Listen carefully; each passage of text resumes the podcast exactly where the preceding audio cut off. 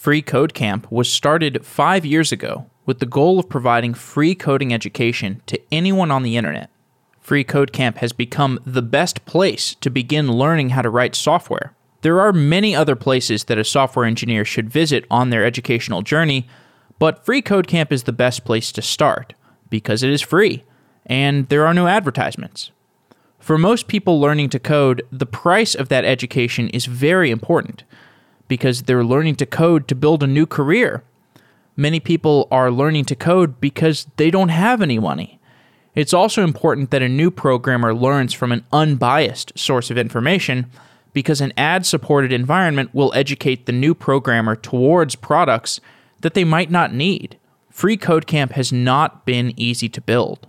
Building Free Code Camp has required expertise in software engineering, business, media, and community development. The donation based business model of Free Code Camp doesn't collect very much money. Why would somebody build a nonprofit when they could spend their time building a highly profitable software company? Quincy Larson is the founder of Free Code Camp, and he joins the show for a special episode about his backstory and the journey to building the best place on the internet for a new programmer to begin. This was an enjoyable episode for me because I am friends with Quincy. I've spent a lot of time with him, but I actually knew nothing about his background. And if you think about it, it's pretty interesting that somebody would start a nonprofit with his collection of skills. So, why would somebody do that? Well, the answer is in this interview because he has a very distinctive background with a lot of ups and downs. Learning about Quincy's story helped me understand in much greater detail why he built Free Code Camp and the related media properties of Free Code Camp. They have a very popular YouTube channel, a popular podcast, and I recommend checking out those resources. Thanks to Quincy for coming on the show, and I hope you enjoy this interview with him.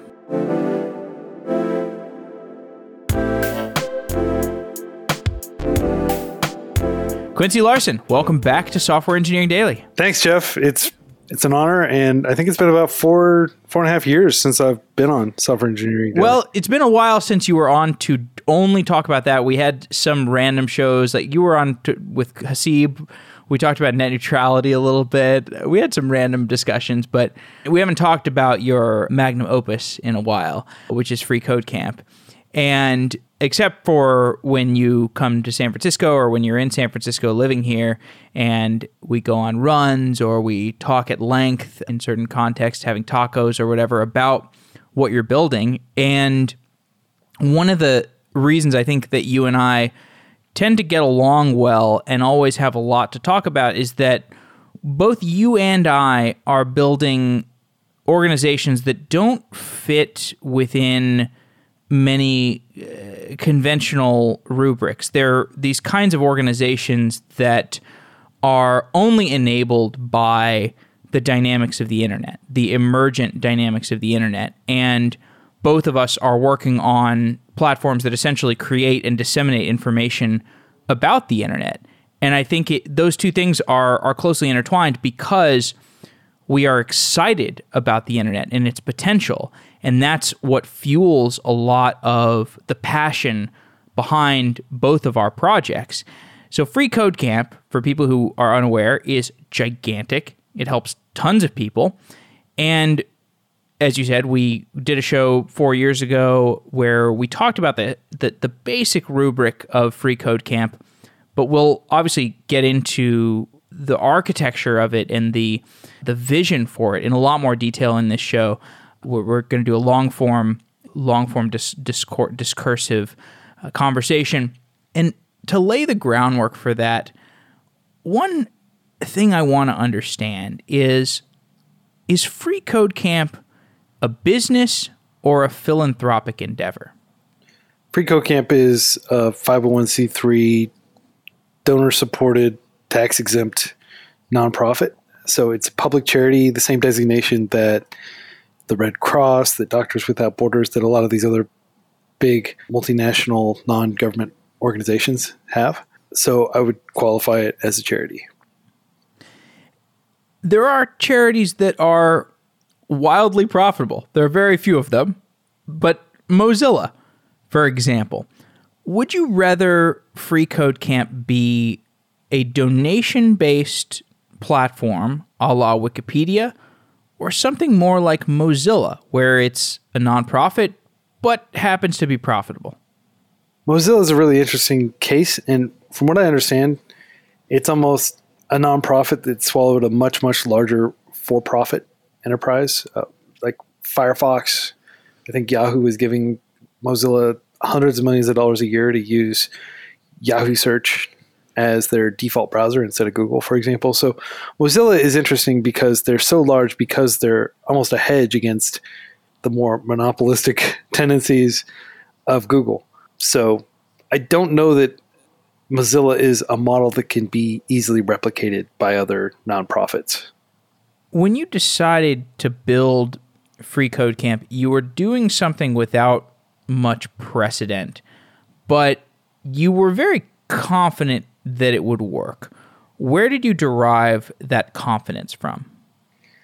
Well, I wasn't super confident initially when I launched Free Code Camp, but after people stuck around, so the brief history of Free Code Camp, and I can go much farther into my personal history later, which I think is relevant. I have never really talked about it before, but this is the fifth anniversary of Free Code Camp. I think that it's as good a time as any for me to explore that. But just to answer your question real quick, after people started sticking around Free Code Camp and after they started progressing through the curriculum and then going out and getting developer jobs, then in my mind, this became a proven model because people were able to, without spending any money, without even quitting their jobs or doing anything dramatically different than what they were already doing, just spending you know an hour a day coding on their own, they were able to transition careers. And once we saw a whole lot of people doing that, then it became clear that this was a repeatable model and that we could scale it. Describe how your perspective shifted as you started to gain some significant traction with Free Code Camp. Well, we immediately knew that we could help a lot more people than we were if we continue to scale things up we could have kept it small, and there's a lot less risk in just keeping it small. And it's the equivalent of like hand assembling things by PhDs in a very in a clean room type environment, or we could go way out there and just try to help people who traditionally were not able to easily transition into tech.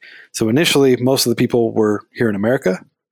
Most of them were already college educated, middle class people and gradually, we've just tried to make Free Code Camp more and more accessible to people outside of the US and people who didn't necessarily have strong traditional foundational education that we would consider in the US, like going to a good public university, for example. A lot of countries don't have public universities on the order of what we have in the US. A lot of people don't have access to even uh, secondary education that's on par with what we have in the US. So we have people who've now gone through Free Camp who grew up in the slums in Delhi or grew up in the slums of Sao Paulo and didn't have much education at all, but were able to use Free Camp and learn enough that they could go out and get a job as a developer. So that was a big jump that we took. And there was no real precedent to prove that it could work. And even when it started working, you have to ask are these isolated instances of extremely motivated individuals who just haven't had enough opportunity? Or is this something that really can be generalizable to the point where Free Code Camp can become kind of a curriculum of last resort for people, regardless of their socioeconomic background, where they can potentially get a really lucrative job and provide for their families and, by extension, inject productivity and economic activity into their local communities? you define yourself as a teacher. At its base, the idea of a teacher throughout history is a very esteemed role. It's a role that, in order to be effective, requires leadership. And leadership is complex and difficult and testing. And there's a sense that the esteemed elements of the teacher in the United States for the last few generations has decayed a bit. And I think it has something to do with the increasingly mechanized process, the increasingly corporatized process of the public school system. I'm sure you have some thoughts on this, but what's at the what's at the core of your desire, the aspirant desire for Quincy Larson to identify as a teacher? Well, teaching has a long tradition. Confucius was a teacher, right? You can go all the way back to ancient civilizations and you can see teachers playing a role, you know, Socrates. This is a tradition that has carried on through the generations and the role of teacher has become more and more refined in modern times and usually teachers are fitting into some sort of big school system whether that's at the university level or whether that's at um, you know primary school. And it's a pretty diffuse role but i would describe carl sagan as a teacher i would describe bob ross as a teacher the actual definition of teaching is, is somewhat malleable. And so I continue to use the title teacher, which I worked as a teacher for about a decade before I started Free Code Camp. Uh, I, I continue to use that title because I think that teaching people through instructional design at scale is also a form of teaching. Tell me about the decade of time you spent as a teacher. Well, I would probably have to go even farther back to to really tell you about that and how I got into teaching because it's pretty complicated. So okay, nothing but time. All right, well let's let's go way, way back. So I'm going to go way back to my childhood if that's okay, and I'll bring you up to speed because teaching was just one progression, one step toward ultimately what led me to create Free Code, Free Code Camp. So my my childhood ended when I was um, it was April 19th, 1995. I was in Oklahoma City, 9:02 a.m. I was in in my science class and suddenly all the beakers started rattling and all the tables started rattling. And I'd never been in an earthquake before, but I we just assumed it was an earthquake. All the students, the teacher, everybody looked around and looked at one another, saw the room shaking, and we didn't know what happened. And a few minutes later, we found out what had happened. There was a building downtown Oklahoma City, and a terrorist had parked a truck in front of it filled with fertilizer and he detonated it and killed you know about 160 people including 19 little babies that were in a nursery on the ground floor so that for me was a huge jolt and i went from just being like a what i would describe as a pretty typical middle class kid in middle America to starting to question reality and how we got to this point where something like this wasn't stopped. And then watching the ensuing chaos, watching how people around me reacted. I had a classmate, she lost her dad. And just that experience really woke me up. And from then on, I couldn't really look at reality the same way. So, my dad was a strict disciplinarian and we would fight all the time. When I was a sophomore in high school, I got sick of his fighting, and I my grandma had just died, and I'd inherited her 1986 white Ford Taurus sedan, and I uh, I grabbed all my stuff and threw it in the car, and I just drove off, and I, I moved out, and I spent the next year of my life just living in my car, staying in Walmart parking lots overnight where there was light, and spending. At first, I, I kept going to high school, but one day I was in the cafeteria, and a man from my church who had been a huge inspiration to me. He he was like always volunteered to lead Sunday school, and I was really good friends with this kid. He had a you know college degree, and he'd worked for decades. And I saw him in the cafeteria uh, with a hairnet on, serving food. And he'd basically been reduced to doing that to be able to provide for his family. And at that moment, I, I just, within that instant, I just kind of became disillusioned with school. And I just decided to drop out. So I went, I got in my car. And from then on, I just started going to the library every day where it was warm and just rotating through all the different libraries around Oklahoma City and reading books and just thinking a lot and you know pulling up in the Walmart parking lot and going to sleep. And eventually I, I needed money to buy food and stuff so I got a job at Taco Bell. And my manager was this burly guy named Duke who had a very prominent Confederate flag tattoo on his arm that his uniform didn't cover.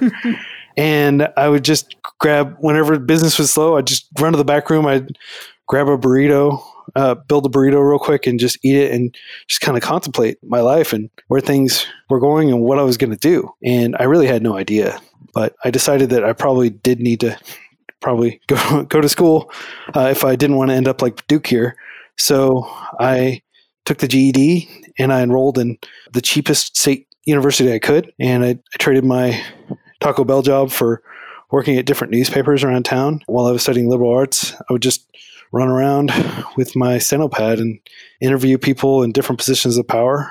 I would there were a bunch of rich homeschoolers around the city and I would just go over and, and teach them. So that was my first experience with teaching. Wait, sorry, why were you interviewing people? As a journalist, basically, I worked for a bunch of different local newspapers. And so I'd interview, you know, hospital administrators, I'd interview people with the city government. I got to talk to all kinds of people. And that was really what gave me a glimpse into how organizations worked and, and power structures. And laid the groundwork for your future work as a podcaster. Exactly. Yeah. And that interviewing experience was really important. And the more I talk to people, it's a, it's a great skill, right? Like it's super flexible. Yeah, you can use it to if you have a steno pad or a press pass, you can go in and talk to anybody and ask them questions and really get to the core of why they're doing what they're doing and how these different structures work. And that was really instrumental for me. I really came into my own interviewing people and learning more about them and learning how these systems worked. Not to take you out of your flow a little bit, but what was your mindset like in in these in the early formative days of this adventure? Like because I think you know, when I not to take the spotlight off you, but like when I think about my kind of I went through a lot of like random odd jobs and um, I've started so many random projects that have gone nowhere. And I think our audience probably there's a lot of people who are kind of going through this semi-random walk right now where they feel like they maybe they're in a position where they know what they don't want but they're in the transition from knowing what they don't want to building positive habits and iterating towards what they do want. And I find that that can be a, a psychologically difficult, but also a psychologically bolstering experience. So I'm kind of wondering where where your head was at as you were making your way through the library and Taco Bell and getting your GED at a cheap college, etc. Well, for me, things were just so chaotic. The way I viewed the world was this is there's this appearance of order, but if we drill a little deeper, maybe we can see the chaos underneath it. Like, why do these structures exist? And increasingly, I, I started to see like why are organizations structured in a hierarchy where there's one, almost always one person at the top, and then several layers beneath them, and people show up at an office at a certain time and they do a very specific task and they have deadlines and everything's measured in a certain way. Everybody's compensation is usually within one order of magnitude of the others, unless you get to these really large corporations where you have you know executives way at the top that make several orders of magnitudes more than the other people. But I started to think about why there was a reason why these kind of emergent properties had taken hold. So it, it was enlightening. I mean, it was really, I felt like I was uncovering some important stuff, uh, especially when I was grilling these different administrators and asking them a lot of questions, learning how, about how they think, why things were the way they were. And the more you ask questions, the more questions reveal themselves. And it was just this unending onion of that I was peeling away layer to layer.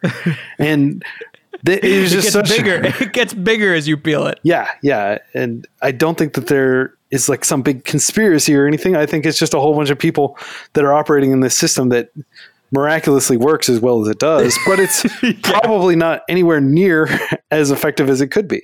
And, and that was the thing. Like, I guess if I had to describe my experience, it was absolutely invigorating. It was just this euphoria of discovery. Like that's how yeah. that works. That's why things are the way they right. were. But at the same time, it was very disappointing that you know 200,000 years of human history and we've got a bunch of people sitting in suits at desks sipping coffee, yes. you know, and shifting papers around. Like well, to take this further, contrast the invigoration of your active learning process to the stagnation of the traditional education system that you grew so disillusioned with?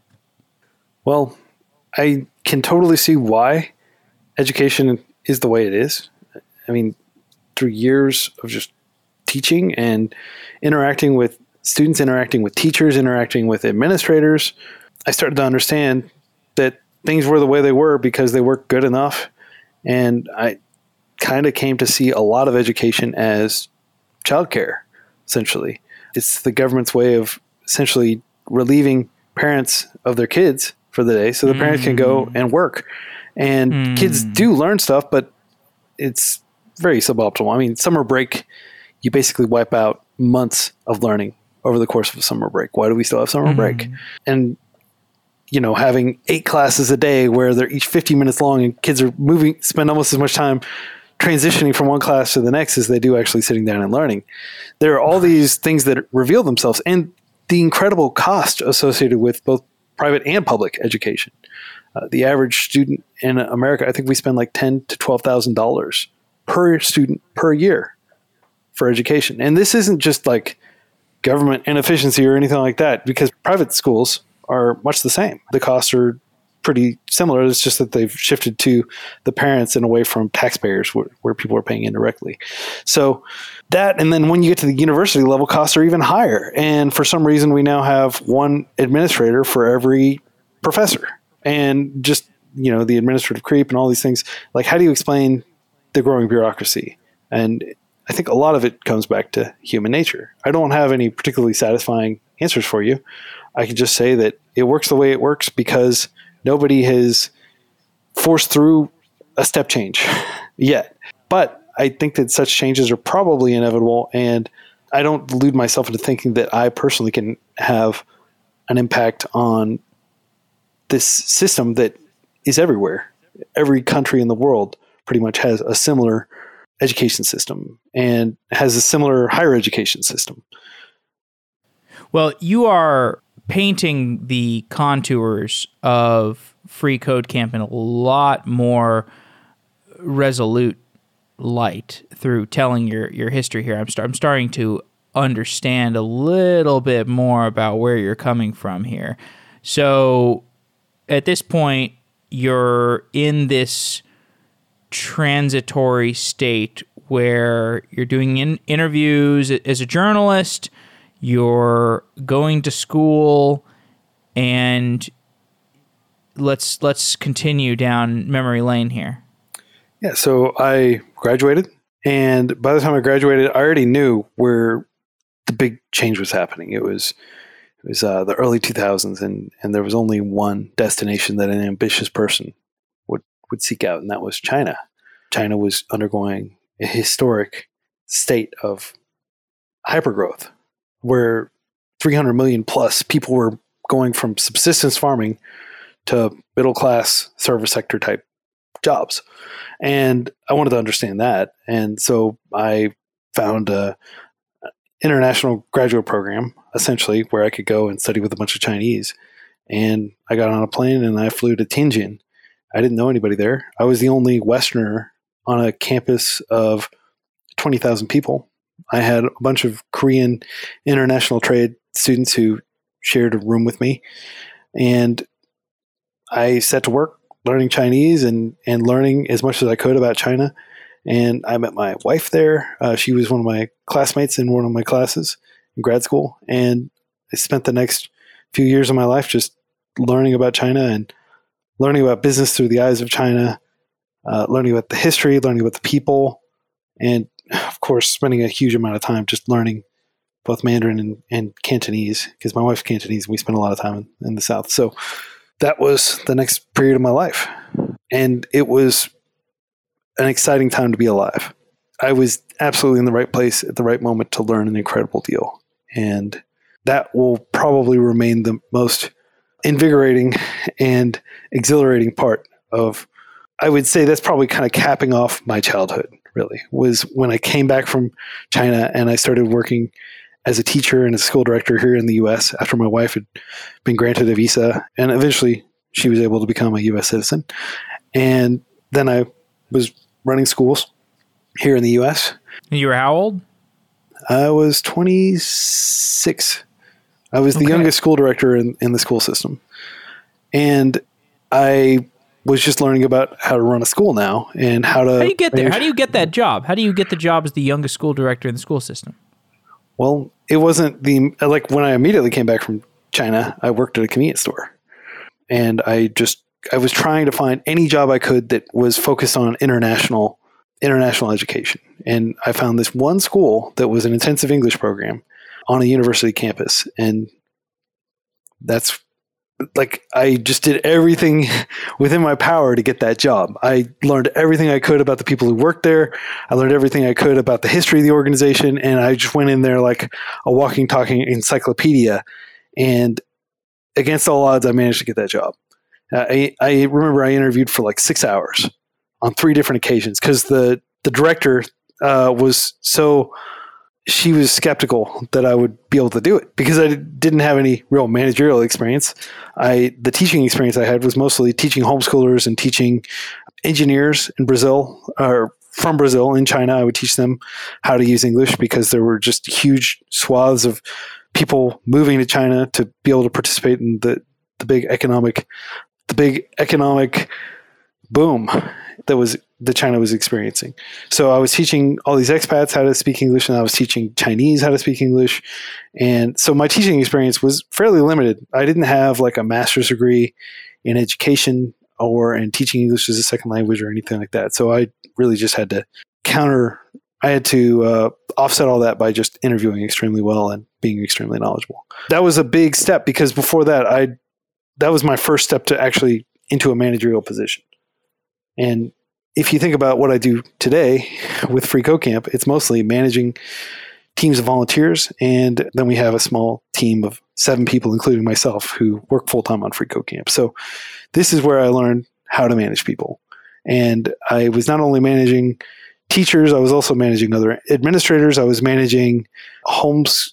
They're called like homestays, basically people who open up their homes to welcome students from abroad. We had a lot of students from China, from Japan, from Korea, from Saudi Arabia, from Brazil, and from Europe. And I'd have to work directly with those parents and iron out a lot of the problems. I'd have to work with agencies who wanted to place students in the US. I had to work with the US government and the immigration department and just do an incredible amount of paperwork and basically keep this school running. And so it, I think I managed like 20, I went from managing zero people to managing 25 people overnight when I got this job. And this is this is also around the time when you started to get serious about technology, right? So after a few years of running schools in the US and in China, I was in a situation where I noticed that my teachers were spending a whole lot of time chained to their desk doing menial back office tasks like grade reports, like immigration paperwork, like attendance reports, things that could be automated if I learned some basic things. So I just Googled around. I learned some, you know, some Visual Basic. I learned some different tools for like programmatically clicking through government, you know, visa forms and things like that. And I essentially told my staff like, "Hey, I'll take it from here," and they were able to spend all their time with the students, and the students were so happy because that's what they came over here for to learn English and to spend a lot of time with Americans and, and get ready to integrate so they could go to their graduate programs. So that was the time that I learned very basic programming and scripting. And from there, I saw how powerful it was. And I started thinking, wow, I could build an entire system that helps schools run more efficiently. And then a thought occurred to me well, maybe I should just learn how to program properly, and then I'll be in an even better position to build this tool. And so I spent nine months just going to hackathons, uh, uh, hanging out at a hackerspace and coding and doing everything I could, working through tons of textbooks, working through free online courses that were coming out of MIT and Stanford, and just every weekend, different hackathon. I, I did dozens of hackathons that year. And then I was able to get an entry level developer job. And when I worked as a developer, that's when the real learning started. And I started learning more and more about working in teams, about using version control, about software engineering principles, about the dynamics of creating software and maintaining software, doing deployments, fighting with, you know, weird bugs and things like that. And that was the uh, foundry where my developer chops were forged. And after that, I, I, I still wanted to help other people. Uh, I wanted to build this cool management tool, but then I realized, well, if I can just help other people do what I did and learn to code, then they can go out and they can build school management tools and they can build a whole lot of other tools that progress things and, and move things forward, create new industries. So that's when I decided, well, I'm going to learn how to code or I'm going to teach other people how to code. So I started building different projects around technology education. And eventually, after several failed projects, I built the MVP for Free Code Camp over the course of a long weekend. I pushed it live. I started tweeting about it, and people started showing up and using it. And that was a really amazing experience because that was the first time I'd ever actually built something from nothing that people cared about after years and years of building projects that I just couldn't get people to care about. So I think that a big part of what makes Free Code Camp successful and what will make it continue to grow is there is an aspirational vision to it. And and I don't quite know how big that vision is. My sense is that it is big and grows every year. But it's possible that even when you were getting this thing off the ground, you had a vision for what Free Code Camp could be that is more titanic than what has come to fruition today. So what I'd really like to, before we start like diving into Free Code Camp in uh, gratuitous detail, I'd really like you to pull on the the different threads of your unique experience and describe how those came together into the vision for what you are trying to do with Free Code Camp. I really want to understand the vision and where you are trying to get to with Free Code Camp. That's an interesting question. So I would say some of the threads that come from my experience, first of all, questioning of why things are the way they are that was something that I learned pretty early on. And that informed Free Code Camp because I was able to ask a lot of questions like why do people meet in person for school? Why do people uh, have this set timeline? Why, why is school structured to where there's a beginning and an end? Why is there so much reading and so much lecturing in education versus just sitting down and, and doing it? And then I started to realize, well, a lot of the reasons for these things are rooted in convention. A lot of them are motivational because if you're in a building with a whole bunch of other people sitting next to you, there's extrinsic pressure to perform. And if you're just on your laptop after a long day's work, there's not the same pressure for you to actually do the work. So that informed a lot of free like just understanding the limits of interactive online self-paced learning and understanding the motivational challenges that go along with it. The MVP of Free Code Camp, it was a certain way of learning to code, and I believe it has advanced quite significantly since then. I'm trying to remember what the first version was. Can you just describe how Free Code Camp has advanced since its MVP that you built? Sure. And for everybody listening, when I say MVP, minimum viable product, essentially the first version of Free Code Camp. So initially, what I built over the course of that weekend was a curriculum where you could progress through, you could sign in, and you could mark things done essentially. And once you marked all the things done, you were done, and you got this certification for Free Code Camp. So the curriculum was mostly external resources, like go take Stanford's computer science 101 class. Here's a link to it, and just work through the classes, and then come back and click, check that you've done this once you finish it. And you know, we did the same thing with a lot of other different free online learning resources that were interactive. That was the first version, and important to that first version was I also set up a HipChat room. HipChat is a chat room tool, and we would talk in there. And when people joined that chat room, I would be hanging out there. And my goal was to motivate people and keep them progressing through there. So I'd talk to them. I'd say, "Hey, tell me a little bit about yourself. What inspired you to learn to code?" Leading questions that would awaken within them that critical thinking of like, "Hey, you know, I should sit down and do this. Like I could transition into tech. So a lot of the early days were me just trying to inspire people and two great things happened. First, people would also see what I was doing and they'd do the same thing and they'd be right there alongside me welcoming people to the community and asking them questions and helping them when they got stuck or had any kind of questions or had any um, moments of uh, crisis of confidence. They, they could reassure them so that chat room was absolutely instrumental and people helping me with this process was instrumental and then people started getting jobs and that was the tipping point once people started getting jobs this became a proven thing. This was no longer a toy uh, curriculum that people did merely for self-improvement. It was an actual tool that they could use for economic development for their own personal uh, career gain.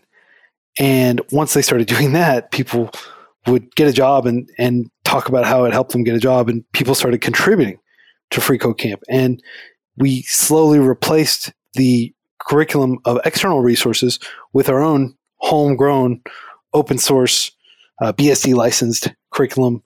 Bsd 3 is one of the most permissive open source license alongside the mit license. We used creative commons uh, share alike the bysa one of the most permissive Creative Commons license on all the curriculum. So we were all working on these things together and building up this giant curriculum uh, that, in my opinion, was initially inferior to a lot of the external resources that were taught by university professors, but quickly came to be of comparable quality. And the Free Code Camp curricula had a, one huge advantage, and it wasn't some professor talking at you through a video.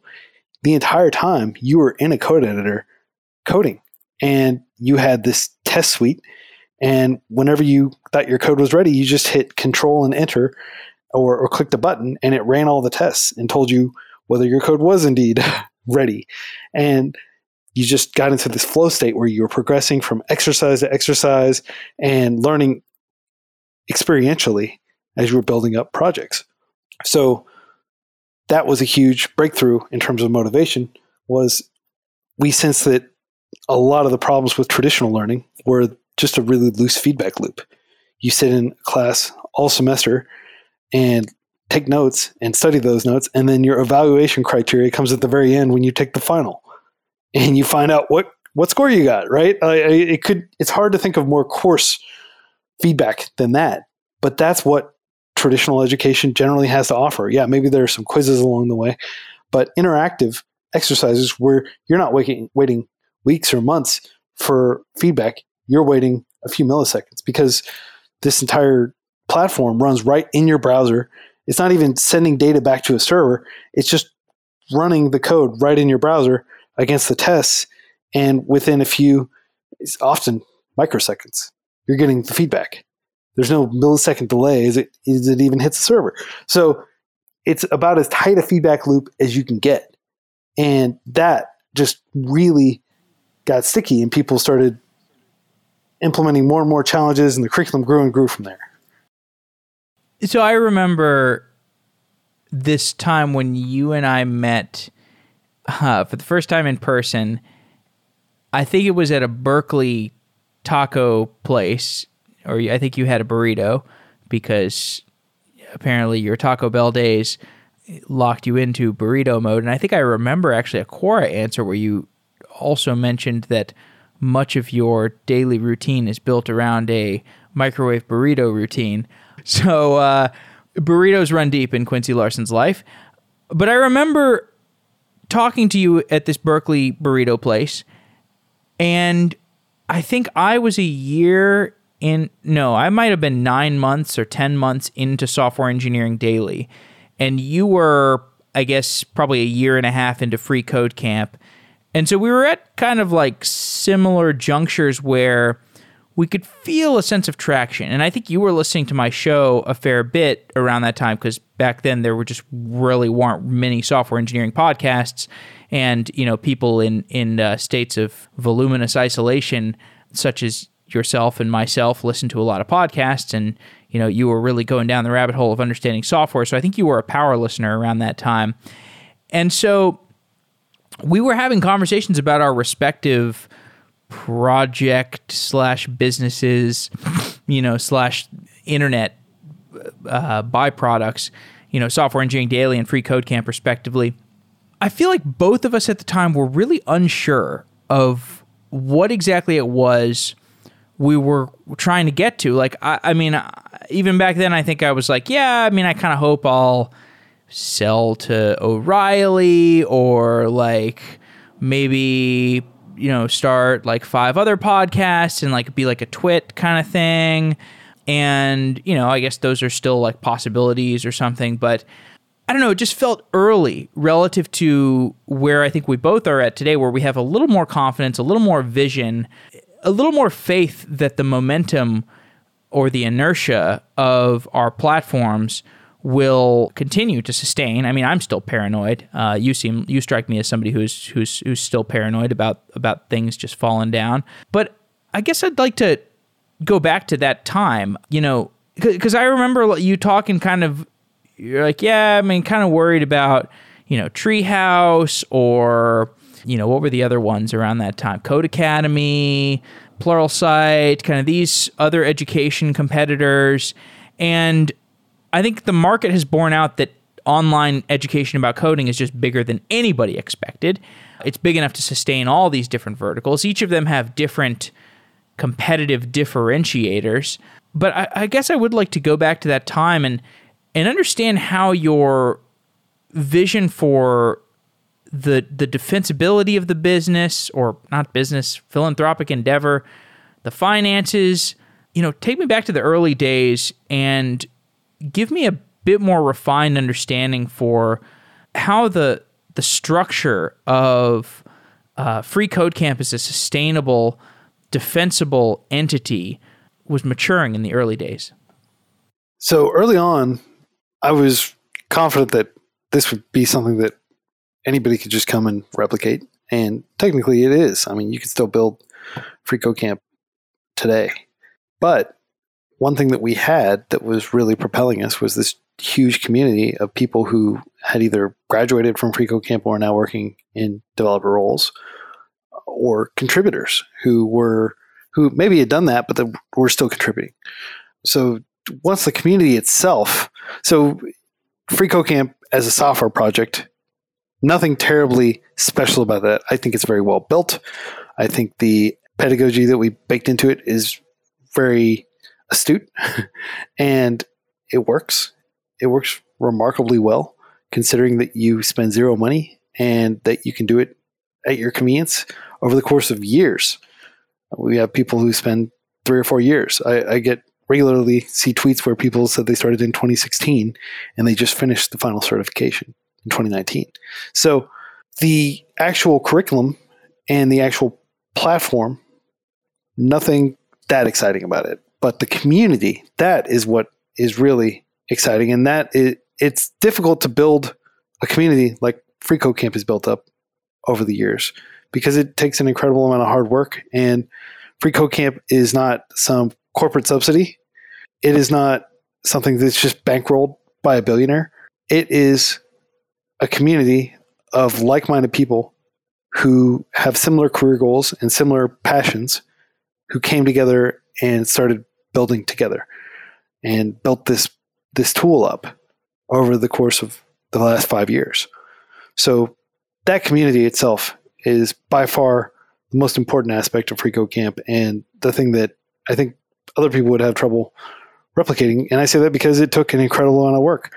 I've spent the past five years helping people, answering hundreds of emails a day, going to different study groups around the world and and talking to people and and trying to cultivate as much leadership as possible as you can within a primarily volunteer driven organization. So I would say that I'm not the best developer in the world. I'm probably not the best on the spot, like go up and give a lecture style teacher in the world. What I think I am really good at and what I've worked really hard to become good at is leading a community and understanding the needs of the people in that community, understanding how we can help those people and how we can help those people help other people. What's been the most difficult part of building Free Code Camp so far? The most difficult part is absolutely just keeping things running in terms of money. I am profoundly, profoundly bad at asking for donations, at asking for help. And it's really shown because a couple weeks ago we had an outage. One of our API servers went down for two days. And we did a root cause analysis, as we always do whenever there's some sort of outage. And we did this postmortem. And at the end, the only conclusion we could draw, the real finger was pointed back to me in the fact that we are running this organization on a shoestring. FreeCodeCamp is currently, I think, in the top 1,600 websites on earth. We're bigger than TechCrunch. We're the, all those online learning platforms you mentioned earlier, Udacity, Treehouse, Codecademy, we're significantly bigger than all of those in terms of usage, people using Free Code Camp. So how are we able to do all this with a budget of $373,000 in 2019? How are we able to deliver 1.1 billion minutes of instruction? That's the equivalent of 2,000 years of people learning this year. We're not able to do it as well as we should be able to because, like, we have to cut a lot of corners. Everything has to be done as inexpensively as possible. So, we concluded at the end of that root cause analysis that we probably could have just spent 30 bucks a month on monitoring software that could have detected this specific type of outage and we could have just fixed it and there wouldn't have been two days of downtime there wouldn't have been this big investigation but when you're when you're broke a lot of times you know that check engine light comes on and you don't have the resources to pull over and, and have some mechanic look at it right? And and that's precisely how free has been operating and that needs to change. So that has been absolutely my biggest flaw as a leader. And the biggest problem with free code camp is that i am terrible at fundraising and i need to get better at it. And i would say that sure i could just hire some corporate fundraising person to go out and get a bunch of donations and foundations to to support us. But I we are a grassroots organization. We have more than five thousand people in the community who every month donate to Free Code Camp. They donate five bucks a month, or ten bucks a month, or thirty-five bucks a month. We want more of that. I want to. We have more than forty thousand people who've gone through Free Code Camp and are now working at ten companies. A lot of them are at Apple or Google or Amazon or Microsoft. Some of these big companies with big salaries. I need to figure out a way to remind those people gently, like, hey, if you can support us, we can we can help a lot more people here. So that's you, you need you need an alumni association. So we have a LinkedIn alumni association uh, with like sixty thousand plus people in it. I'm just really bad about admitting that we need money, and I'm bad about asking. I'm bashful about asking for money, and that's so that's one thing I'm working on. That's the biggest bottleneck right now these universities are, are falling apart at the seams. Maybe you can pick up some some uh, alumni uh, booster who who is who's recently laid off. Those alumni associations are always hawking the most ridiculous like oh you get a bumper sticker for you know a $150 donation like wow okay that's a great deal you know i get to say i i, I was a free code camp alum if uh, if I get a, a, you know if I make a hundred and fifty dollar donation, you need the uh, you need the, somebody somebody like that to you know give these uh, absurd donation. I, I don't know. I mean, speaking more more frankly, I mean you, you have people like swyx who has given ten thousand dollars to Free Code Camp, and you know he's he's like a you know he's he's fairly new to software development. He's still making his way into you know building a career for himself, but he already sees so much value in Free Code Camp that he's willing to give back. So presumably there will be more people like this, especially as you get like people who who make their way into entrepreneurship. Yeah, I guess we only need like one Bill Gates or one Jeff Bezos to go through Free Code Camp to potentially be able to support the organization. That said, I just want I don't I mean Shawn Shawn Wang uh, swyx uh, he gave a ten thousand dollar gift to Free Code Camp a couple days ago, and he tweeted about it last week. He tweeted with this hashtag "Pay It Backwards," and he wrote this nice article about his reasoning for donating to Free Code Camp. And I encourage everybody to check that out and to just search for the hashtag "Pay It Backwards." The holiday gifts giving season is is ramping up, and we're going to go. In, I'm going to go into full fundraising mode and try to get as many small donations as possible from different alumni. But that's absolutely something that I'm going to do. And I totally see what you mean about grabbing some person from a university, but it's a very different situation. I was, kind of joke. I was kind of joking. I mean, I don't think you that wouldn't be good for your brand. So Free Code Camp so far, every single person we brought on the team, all seven people who work full time for Free Code Camp, came up through Free Code Camp and we have never had I've never had to do a job interview for Free Code Camp because I've already known exactly who in the community is contributing the most. Whom can we give some additional resources to? Whom can we pay to not to work full time on Free Code Camp, but to be able to devote themselves full time to contributing to Free Code Camp. And those are the people we've hired. So if I were able to identify somebody within the Free Code Camp community who could help me with that, yeah, maybe that that'd work. Uh, uh one issue is because we're running so lean, where we have you know maybe a couple months worth of payroll in the bank at any given time, it's hard to take a risk of bringing on somebody to do this role. So I'm trying to learn how to do all this stuff myself. I'm reading a lot of books about it. Uh, I'm, I've been studying the meta of fundraising and trying to understand how it all works, reading all the books about nonprofits. And we're in kind of a unique situation. Like whenever we try to get somebody to sponsor a Free Code Camp, they, they treat us like we're some sort of hackathon, you know, or whenever we're trying to get you mean when you try to get a corporation to sponsor you? Yeah, like whenever we're trying to get, for example, credits to use, like in kind donation from a company a lot of times they're like, "Oh, are you a you know is this a hackathon? What is this? What is Free Code Camp? What's something right. like Free Code Camp?"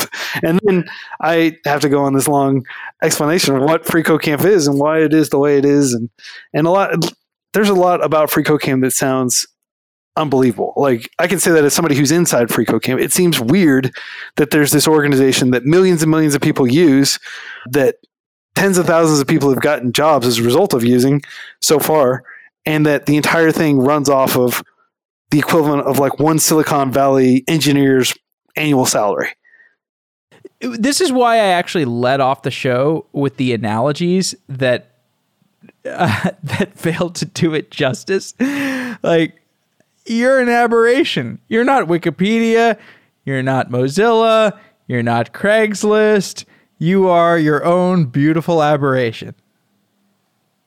So a lot of this is just communication challenges. How do we communicate what Free Code Camp is? How do we communicate the scale? So, one thing I did this year when I was preparing for our donation raising run was try to figure out how I can boil Free Code Camp's sheer capital efficiency, if you will, down to a concrete number. So, I took that 1.1 billion minutes uh, and I divided it by our $373,000 uh, budget and I came up with 50 hours of instruction provided for every $1 donated.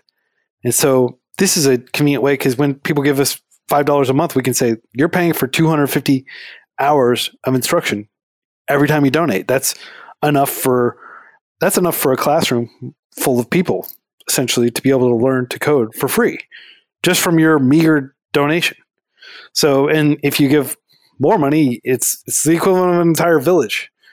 So that's kind of my thinking in terms of how I'm planning to go into the holiday season, encouraging people to donate is just quantifying the direct benefit of their donations. So okay, the three hundred seventy three thousand dollar budget that's like that's a that's roughly the that's the rough annual budget right That rough is annual our exact budget for 2019. for 2019, like thus far, or projected to be the totality? That almost all of our costs are fixed, so I can project that with with pretty good certainty. That's how much it'll cost to run Free Code Camp for the remaining two months, plus the 10 months we've already gone through. The big costs are they developers or servers? Both.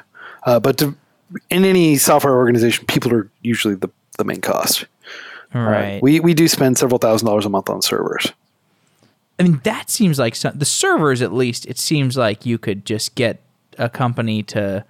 But I guess that's if that's relatively de minimis, then it's it might not almost it might almost be like not worth it to deal with the overhang of like are you advertising Azure or like are you in bed with Amazon or something like that.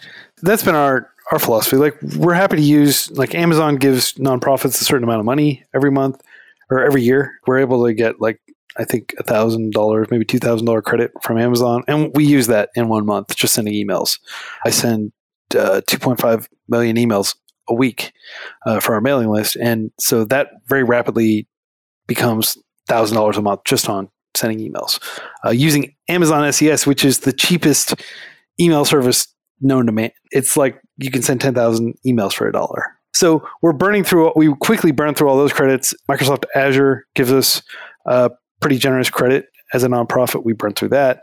So even with all those credits, we're probably going to need to figure out uh, some. We use a lot of other tools. For example, Algolia gives us search, and that means we don't have to run an Elasticsearch server. And Algolia is in many ways faster than Elasticsearch, and it's certainly easier to configure. We, we've got all these in-kind sponsors who help us, and I think they help most nonprofits, but it's a big help to us. So I don't want to diminish those in-kind sponsorships, but we don't want to be taking huge checks from large companies for precisely the reason you just said. We don't want to be Free Code Camp brought to you by Google. Uh, you know, this is one of the things that, uh, like, I think one thing, one reason I like talking to you is because whereas you are un- totally uncompromising in your kind of non-conflict of interest relative to corporate sponsors, I'm very much the opposite. Like I, I'm all about you know sponsored content. My show is riddled with ads, but I guess I'm I'm at least like transparent about it.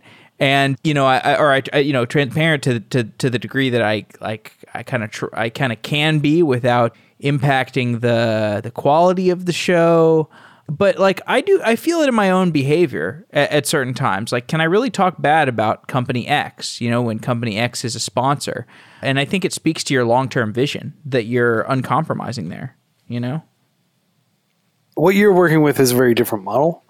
When you're a donor supported nonprofit, I mean, imagine that you're somebody who's giving to John Hopkins University, and you're like a doctor or a lawyer, and you're you're like really proud of your uh, ten thousand dollar donation that you just gave to John Hopkins. And then Michael Bloomberg swoops in and gives a $1 billion donation, and it's four or five orders of magnitude larger than your donation that to you was a big amount of money. I could just imagine it being really deflating, like saying, like, oh, well, should I even bother giving to John Hopkins anymore? I mean, look, they just got all that Michael Bloomberg money. So, Free Code Camp, I'd like to avoid a situation where people feel like their donations don't make a big difference. Like, what's the point of giving to Free Code Camp if Bill and Melinda Gates are already giving them plenty of money, right? And for me personally, I want to give my money when I donate to causes that genuinely need it, where it's going to make a huge impact. And that's, you know, I'm I'm not uh, directly practicing effective altruism. Like I know uh, Haseeb and a lot of people whom you've had on the show are practicing. It's called effective altruism. Effective altruism, yes. yeah. And that's where you give some percentage of your your salary to a nonprofit and you you've made a commitment that you're going to distribute. And there are all these organizations that rank charities by their efficiency. And Free Code Camp, we have like a platinum transparency rating on TrueStar, I think. But there's like a great organization called Donors Choose. And that's what Haseeb and a lot of other effective altruism people use. And that organization basically ranks charities for for their efficacy and helps you maximize the amount of impact that your each dollar you give is going to have.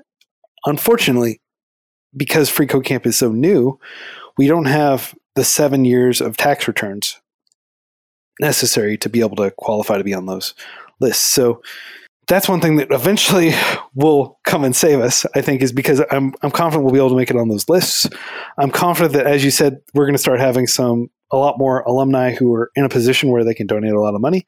And Free Code Camp will eventually be able to have a lot of resources that we can use, like the Red Cross and like Doctors Without Borders and a lot of these other nonprofits that are doing tons of work and are able to employ a lot of people toward the cause that they've gone after.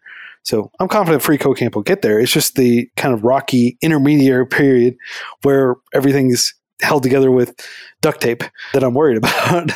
now, Free Camp, we could we could in theory lay everybody off. I could lay myself off. I could just go get a job somewhere and pay for the servers. And I do think that me working somewhere, I could probably afford to keep paying the servers and keep Free Code Camp on life support. Absolute worst case scenario. So I'm no longer worried that Free Code will just blink from existence.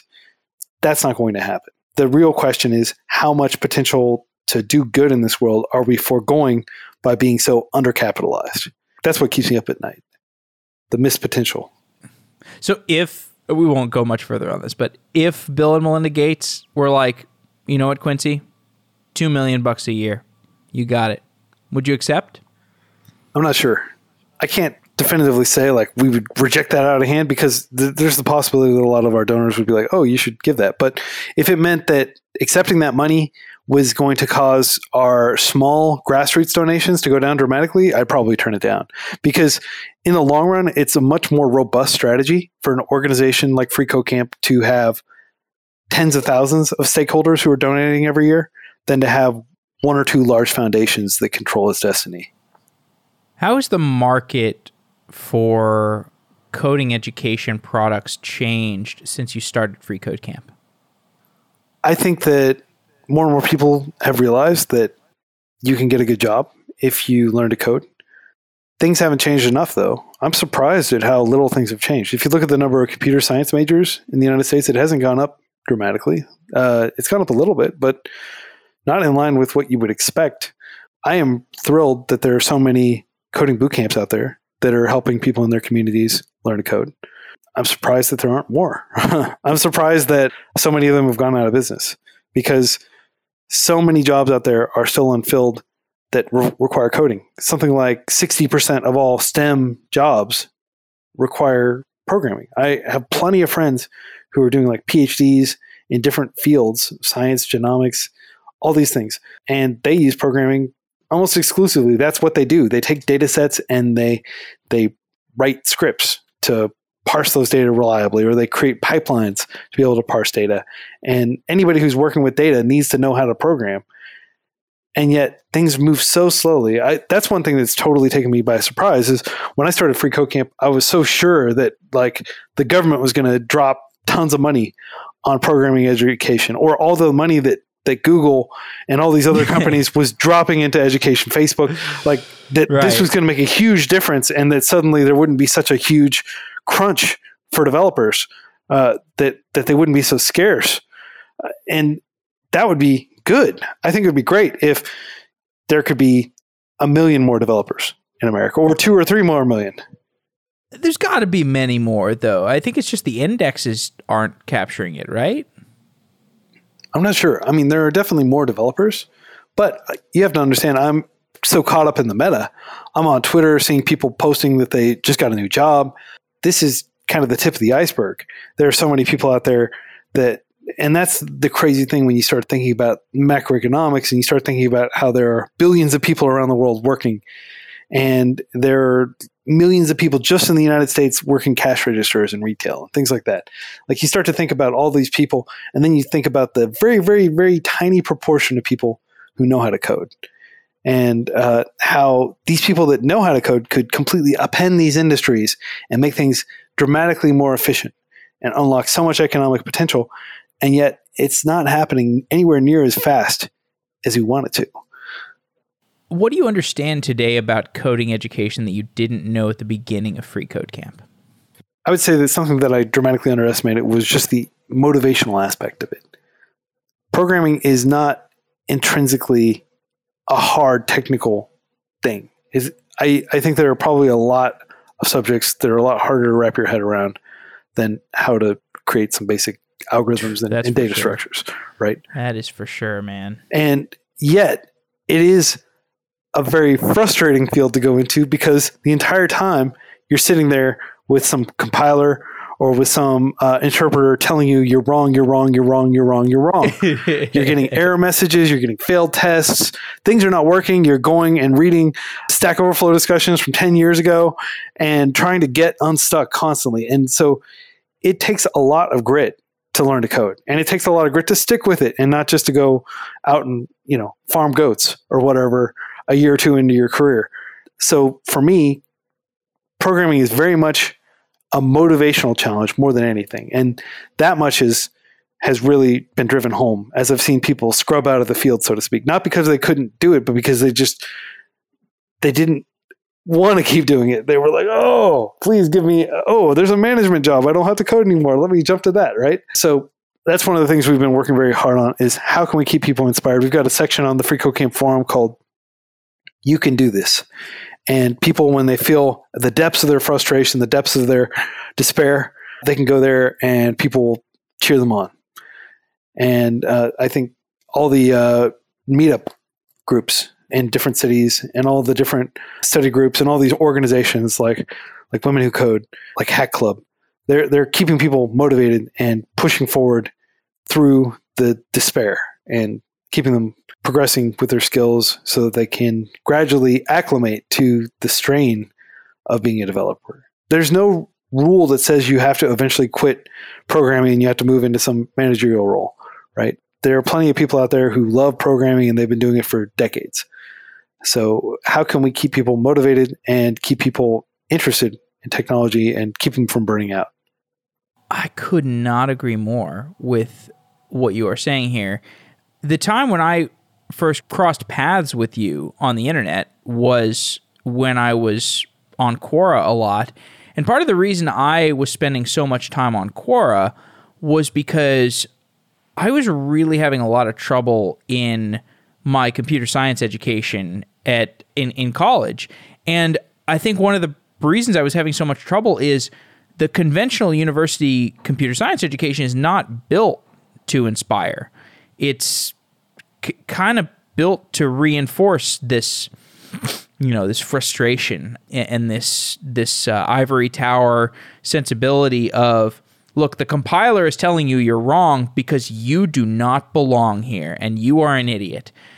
Like i felt this reinforced in the mannerisms of many my, many of my professors. Like look if you can't cut it if you can't write the unit tests if you can't get your projects done in 2 weeks maybe you should drop out. Maybe this this major isn't for you. You know, maybe you should go to MIS. Um, you know, maybe you should go to maybe you should go back to business school. You know, maybe you should get out of here. They really would take this this attitude that like maybe you should take a step down, and that's not the attitude that an educator should take.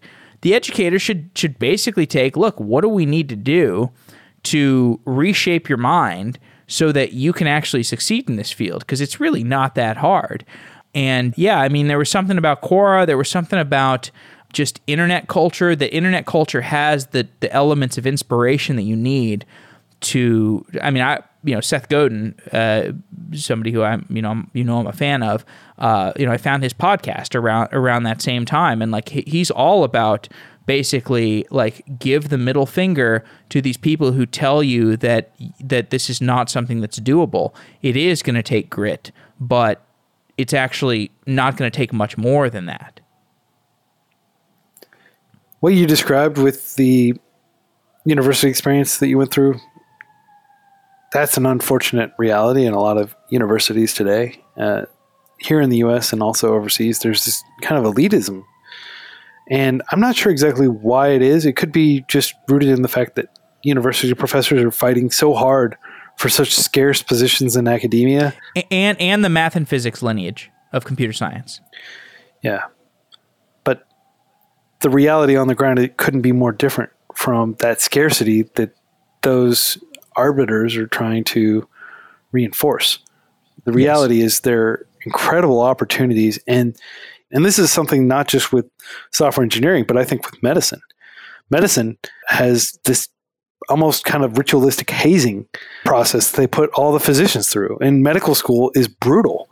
And You- you know, residency is I, I don't know if I've I don't know if I've told you this, but I was pre med until I took organic chemistry.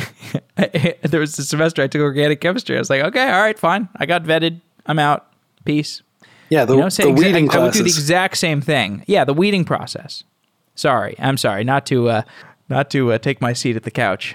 it is really unfortunate that as of you know late 20 teens so much of education is still like this. It's still some almost always a man who has gone you know walked through the snow uphill both ways and wants to see to it that you do it too.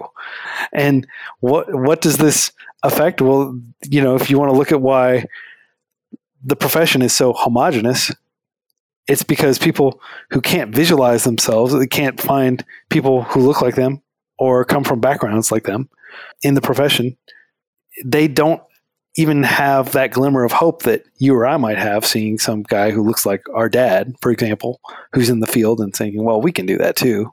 They don't even have that. So there's even less to help them power through this process of, of weeding.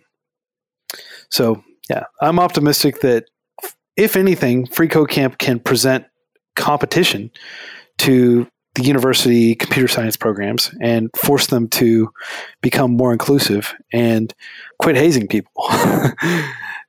Free Code Camp can essentially, by increasing the quality of what's available for free, force everybody else to up their game. And if nothing else, I will be very proud of that contribution uh, to education that we raise the floor. Do you see a continuation from the education of computer science fundamentals, software engineering best practices, security, data science, etc., these things? Do you see a continuation from those into perhaps lessons about entrepreneurship? Do you want Free Code Camp to be a place where you can go full stack from learning to code to building a software company? So here's my thinking on this, and I realize that this may be contrary to a lot of popular opinion and a lot of wishful thinking about entrepreneurialism. I think that before you can be a successful entrepreneur, you should go out and you should work for other people and you should manage other people within an existing organization. Otherwise, you're going to be somewhat naive and you're going to have to make a whole lot of mistakes on your own dollar or on your investor's dollar. And a lot of people are going to suffer from those mistakes who would be somewhat insulated from them if they were in one of these organizations. So I spent about six years running schools, and that managerial experience was absolutely essential. Free Code Camp would not exist if I were some fresh out of college grad who was trying to create a project like this. And I think there's a reason why the median age of a successful entrepreneur is usually in their their 40s and 50s because they've been around. They've worked within the existing system. They understand not only how things are, but why things are the way they are. And thus, they're able to think within those constraints and make slight tweaks to those permutations and make their organization successful. The key to success is not in bucking convention, it's in knowing which aspects of convention to keep in place and which aspects to discard. That selectivity. So, the idea of free code camp becoming kind of like learn to code and become an entrepreneur, I think is probably beyond the scope of free code camp because I don't know that that's necessarily possible to do reliably. I do think that people should go out and get jobs. I think that it's one thing to freelance, and that's a great way to get a job, but you really should work at a company with a team of software engineers alongside you and a product manager and stakeholders and customers and all those things so you can better understand the entire software development process. I I guess maybe if I'm a little bit more bearish on entrepreneurialism, it's just I'm cautious. And I've seen people go out and destroy their life savings. I've seen people go out and destroy their reputations by taking too many risks too quickly. So life is long. Human lifespan ideally should be increasing. I'm almost 40 and I'm hoping to live to 100. And I'm going to keep learning along this entire process. But I would encourage people who are uh, relatively early in their careers to to keep working and learn on the side and keep learning as much as they can on somebody else's dime before they go out there and they try to do a risky uh, experiment. Because entrepreneurship is one. I, I think the definition of entrepreneurship is somebody who bears risk, and you have to be ready to bear that risk. You have to have savings. You have to have a plan B if things go south. And all of those things will set you up for success more than just taking an online course and trying to throw yourself into entrepreneurialism, in my opinion. I want to talk about software architecture and software engineering because you had this, as you said, this post about uh, what went wrong with Free Code Camp servers. You also had this recent post about Free Code Camp at five years. Your software architecture has gotten pretty complicated. You've got a lot going on. You've got serious engineering challenges because you are at scale. Like, I mean, what are you the the seventeen hundredth most popular site according to Alexa rankings, something like that? I had to I had to look it up, but we are currently uh, one thousand five hundred eighty ninth as of recording. That is indicative of a ton of traffic. And the reason there's a ton of traffic is because you have a lot of content, you have a lot of curriculum. I'd like to talk, I, we, we don't talk in gratuitous detail about how the curriculum works today, because I think probably a lot of pe- the people listening are uh, students of Free Code Camp or people who have seen it before. But let's just talk through like the contours of Free Code Camp at a high level, like Free Code Camp as a product and the product surface area and then we can dig into some of the interesting architectural problems that you deal with with a, a product that is at this scale, at this throughput, and with this small of a budget. So you have these all these interesting cost trade-offs to make as well. So let's first just talk about the product surface area. Sure. So Free Code is really three different core applications. There's the curriculum, and portfolios. That's one of the, the pillars. And that is all custom code for the most part. That's when we say the platform, that's generally what we're talking about. We also have uh, freecodecamp.org slash news, which is our publication. And we publish several articles a day there, often in depth explanatory journalism about technology. Then we have the Free Code Camp forum, and that's the third pillar of Free Code Camp. Now, all three of those run on separate servers. The Free Code Camp forum is powered by Discourse, which is a really cool self-hosted open source forum tool created by the founder of Stack Overflow, Jeff Atwood, and his team. And that's very well maintained, and you can get your own instance of Discourse running really easily if you want to. You can just deploy it to the cloud and it'll live on its own server in a Docker container, and there you go.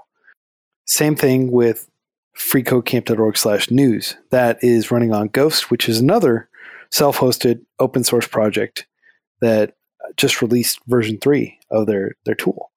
And it's like WordPress, but it doesn't have a lot of the baggage that comes with WordPress. WordPress is excellent, but it does have some vulnerabilities and it does have a very complicated plugin system. And WordPress is trying to do a lot of things, whereas Ghost is just trying to be a publication tool. So we have maybe 7,000 articles on freecodecamp.org slash news at this. And we have hundreds of thousands of posts on freecodecamp.org slash forum. So those are those two. Now, if you want I can drill into what powers the Free Code Camp platform, the core curriculum. Please do. Yeah. So we are running React on the front end. We're running Node as the back end. We're running a tool called Loopback, which is an API tool. It essentially turns your entire app into an API where all the routes uh, can can fetch JSON as well as HTML. It's something that's already baked into tools like Ruby on Rails. Like with Ruby on Rails, you can take any URL and you can just put .json at the end of it and get a JSON representation of that uh, of the data in that route. So Loopback does a lot of that stuff.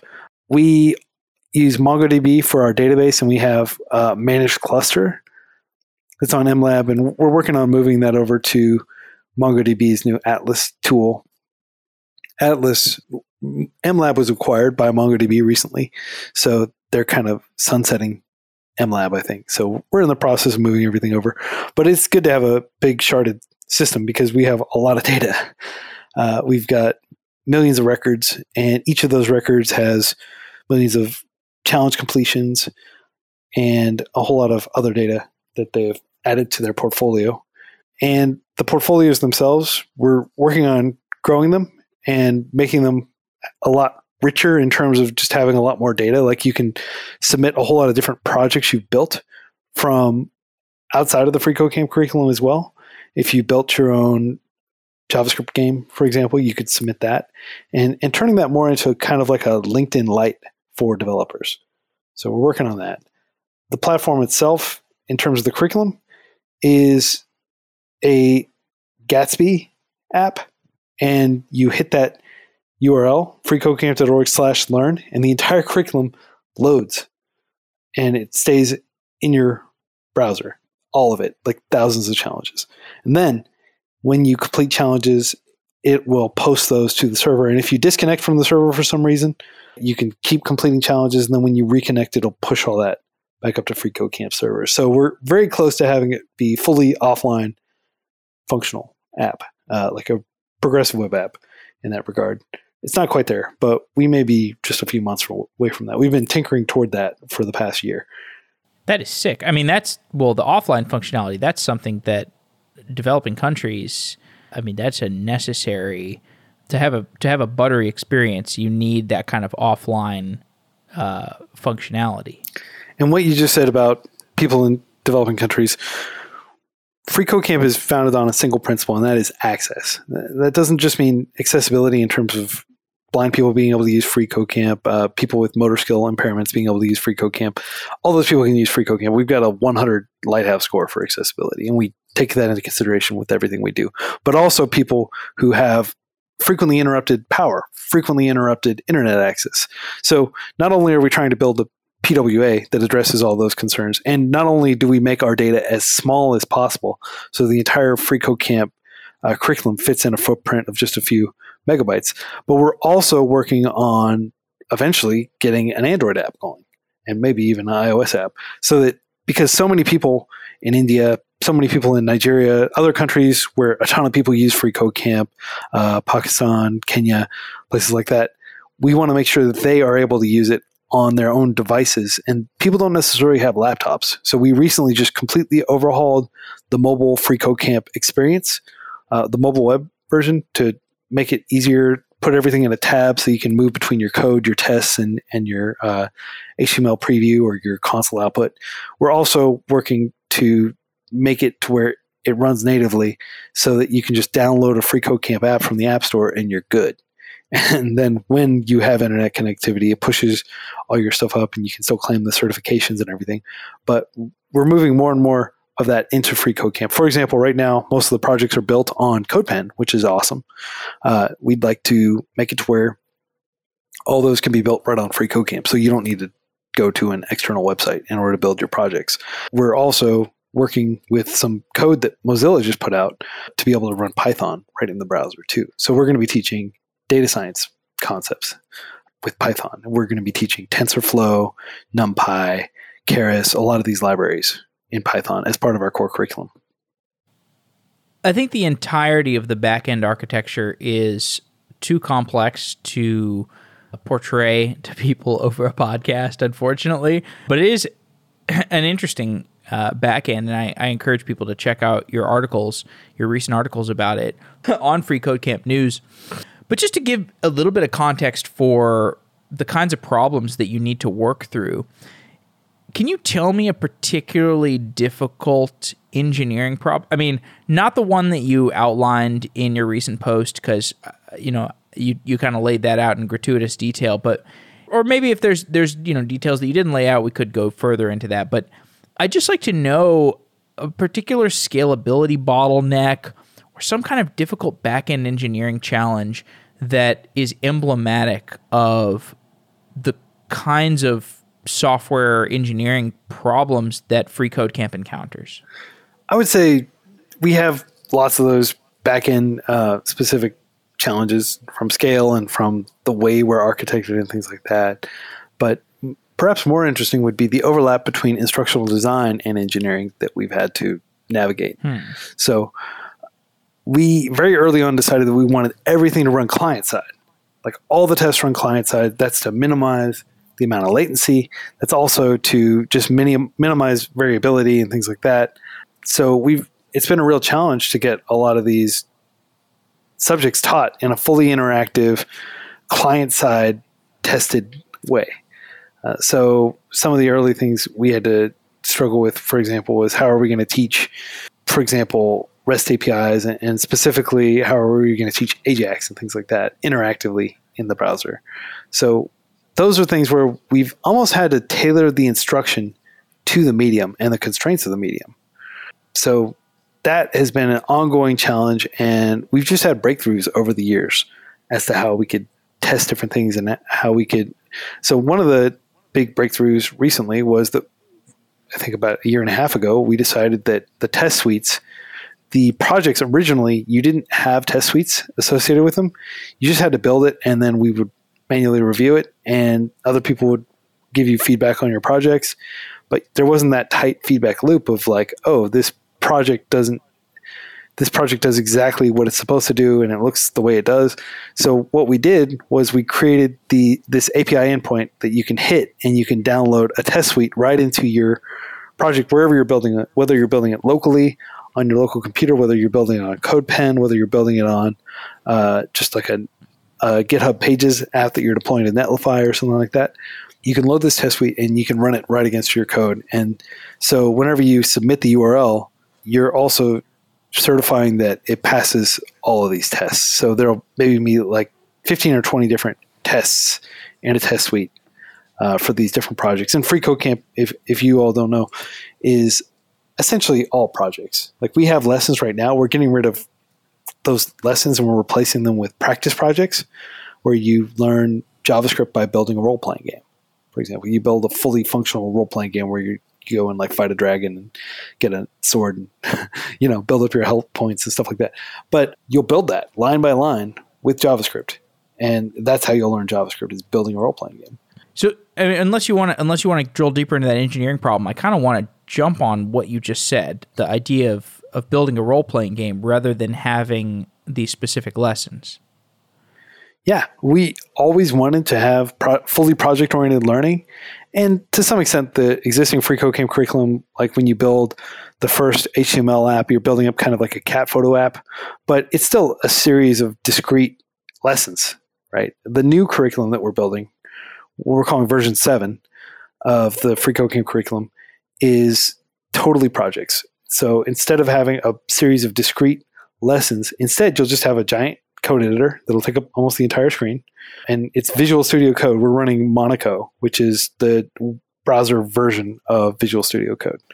Uh, oh, sick. Yeah. So you get all the syntax highlighting, you get all the tab completion, all those functionality, right? You don't have the full IDE experience, but you can you can pull some of that in. Anyway, what what it's going to be is it's just going to be a giant code editor, and we're going to split the code editor open, and there will be a test inside of that right above where you need to change the code or type a line of code.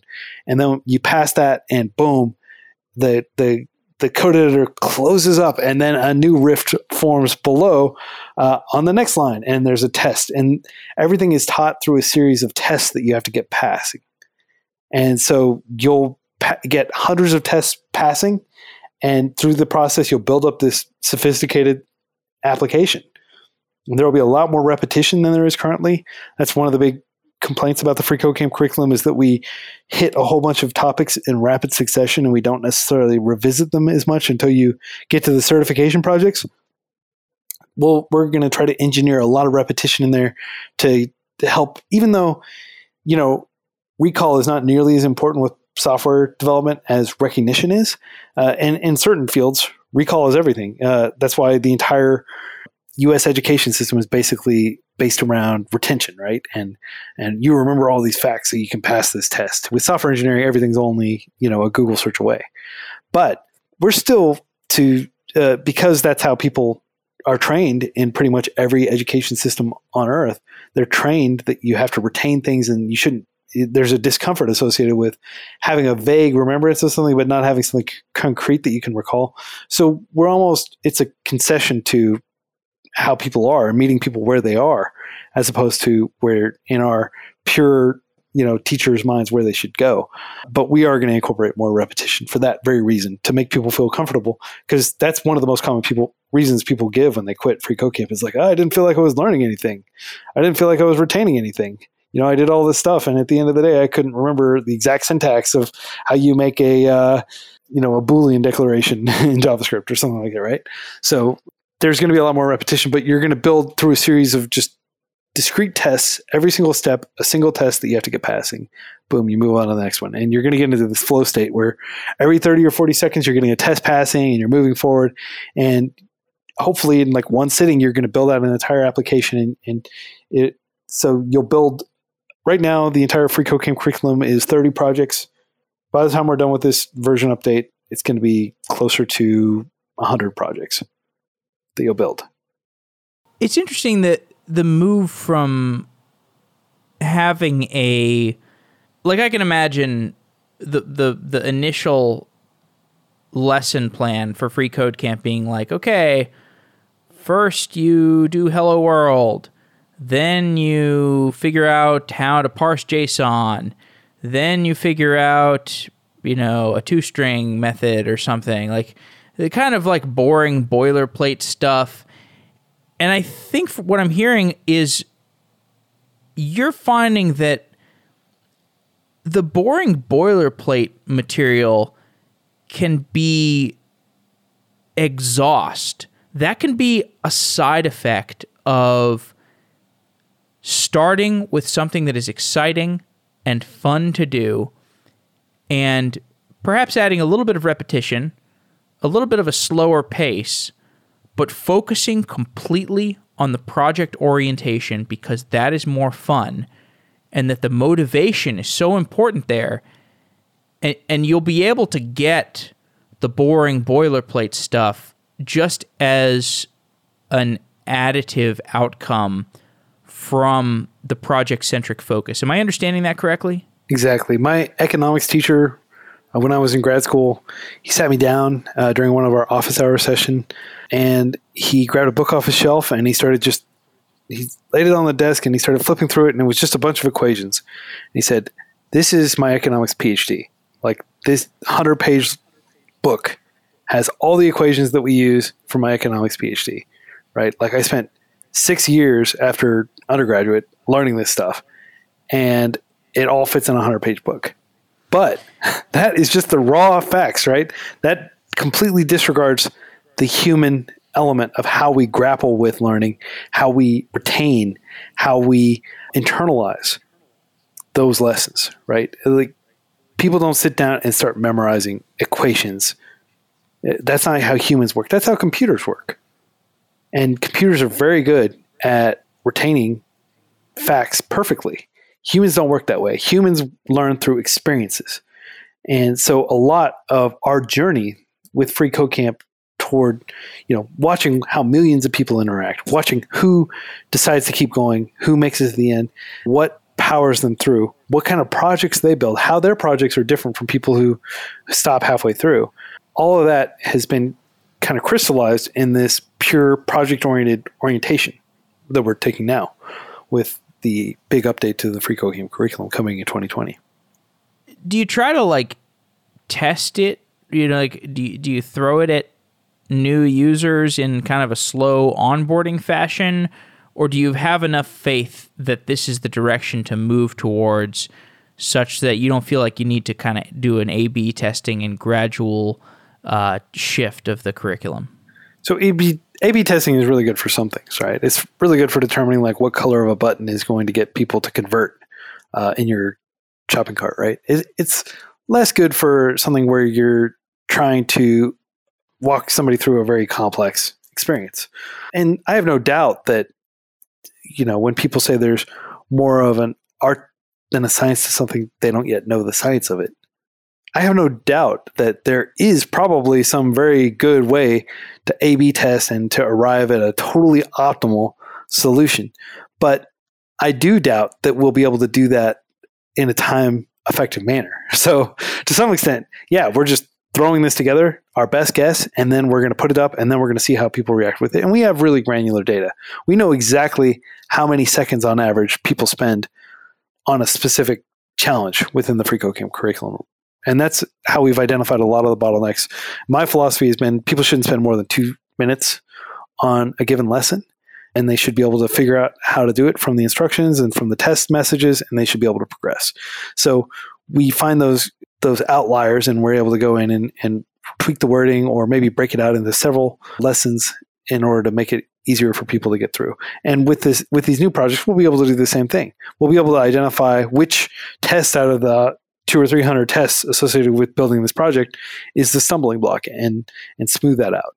As far as rolling out all the projects at once, a lot of it is not so much a teaching issue as it is a communicating issue. How do you communicate to the millions of people who are using the FreeCodeCamp curriculum that hey, this is changing.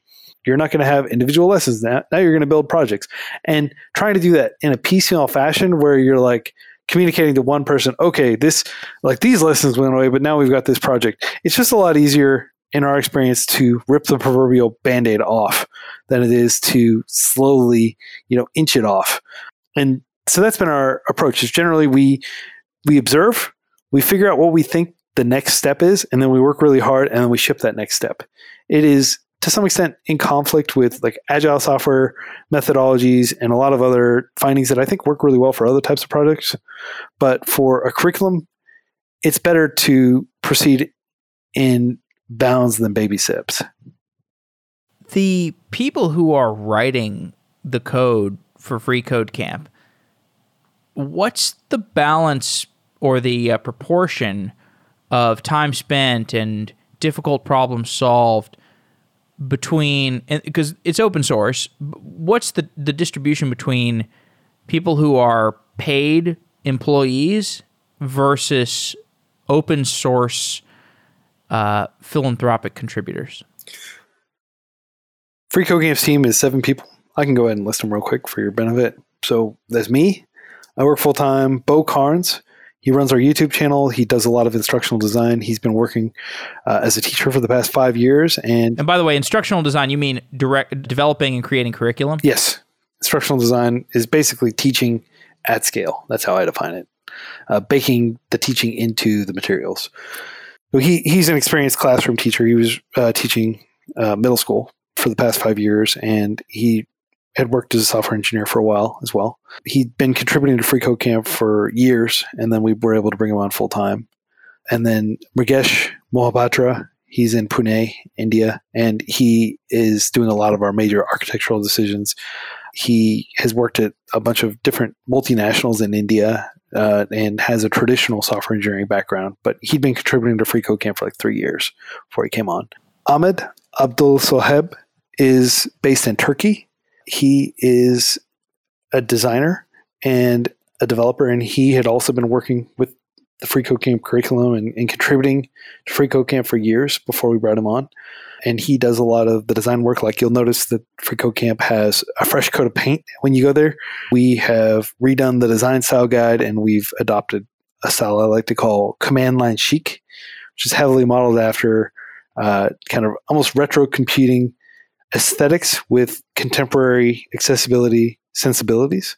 So he does that. And so that almost rounds out our development team. But we also have Kris Koishigawa, who's in South Korea.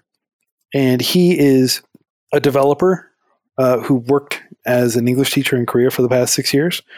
He contributed to the FreeCodeCamp curriculum extensively, especially the interview practice preparation sections, writing tests for like the Project Euler problems and the Rosetta Code problems and things like that. Uh, he did that for a few years, and now he's working full time with FreeCodeCamp. Kris and and Beau are primarily focused now on curriculum development. Again, both of them have strong teaching backgrounds, and both of them uh, are able to contribute to the code base, but that's primarily what they're doing. And then not working so much on the code base, but working on the content side of things. Abbey, Abigail Rennemeyer, she's out in uh, Portland, and she is the primary editor for the Free Code Camp publication, freecodecamp.org slash news. She edits virtually every article that gets published there, thousands of articles a year. She also writes and she runs the podcast. Uh, and she also runs all of our social media. And then Miya Liu is based in uh, Hangzhou and in Chengdu in China, and she runs the Free Code Camp Chinese community. And the Free Code Camp Chinese community is almost kind of like a parallel Free Code Camp. We have hundreds of thousands of people who use Free Code Camp over there, and we have tons of major communities and major cities where people get together and code together. So that's it's a big part of Free Code Camp is what Miya is doing over in China. So that rounds out the entire team. Now, in addition to them, we have dozens of monthly active code contributors who are contributing code directly to the Free Code platform. Some of them are also making incremental tweaks to the curriculum. Then we have a ton of contributors who are contributing to the publication. We have contributors who are contributing to Free Code YouTube channel. Free Code Camp's YouTube channel is now the biggest programming channel on YouTube, other than the New Boston, which kind of shut down four years ago. It still has more subscribers than we do, but Free Camp's YouTube channel has kind of taken on a life of its own, and it's it's getting like 500 million minutes of watch time a year. So, managing the open source project, though, uh, like is there much open source contribution? Because like there are a lot of open source projects where like MongoDB, for example, like most of the contributions to MongoDB, as I understand, are from the company.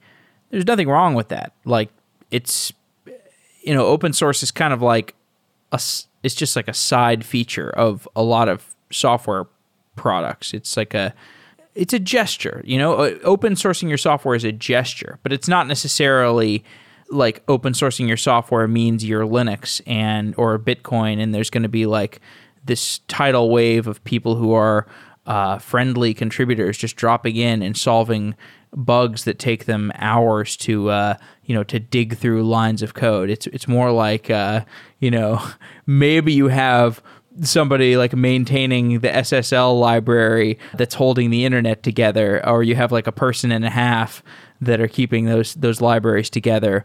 But it's really not like this avalanche of people that are just generously contributing.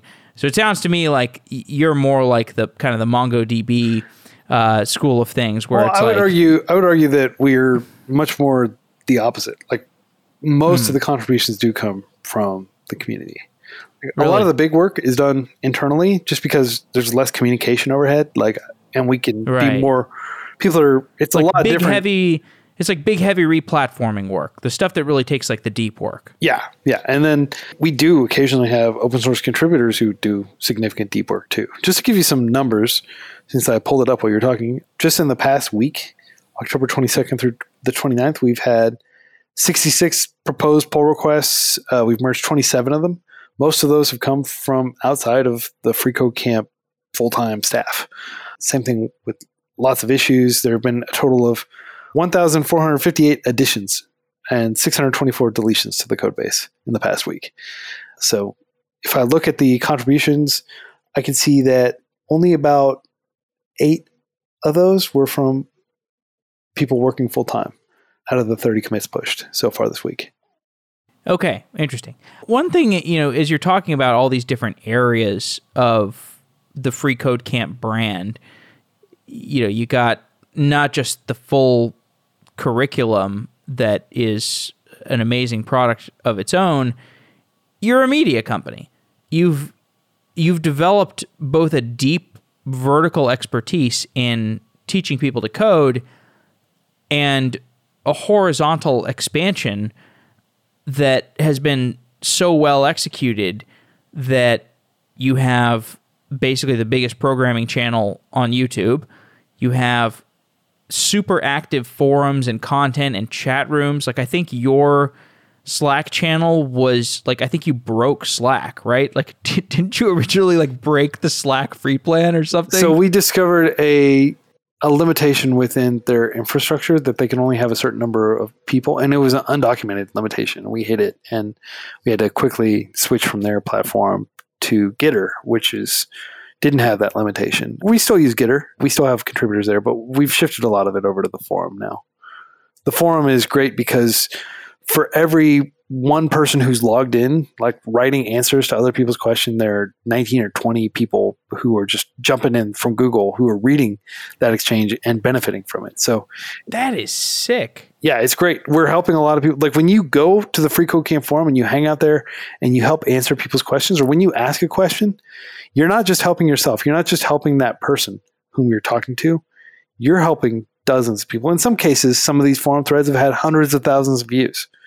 So, yeah, you never know what problem that you're experiencing personally could be something that a whole lot of people are experiencing. And by having that exchange right out there in the open in a way that's really easily indexed by Google, we are able to help a lot of people indirectly that way.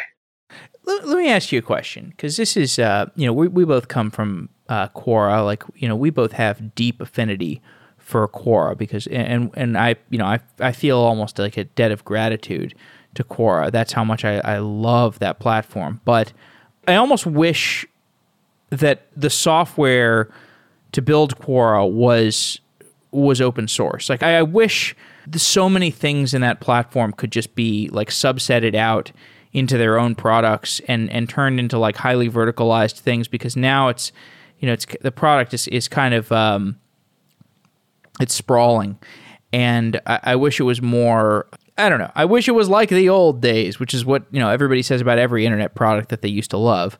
Like, wouldn't it be cool if you had your own like like instead of Discord like, Discord sounds great. But it would be better if it was Quora, right? So, it's not really a fair comparison because the guy who founded Quora, Adam D'Angelo, he is the closest thing to a software engineering genius that I know of.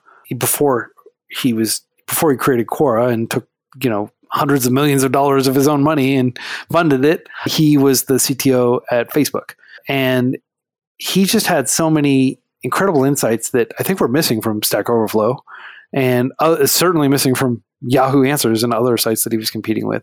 And that platform is just remarkably well built and well thought out and it works amazing. So I have nothing but good things to say about the way Quora is built.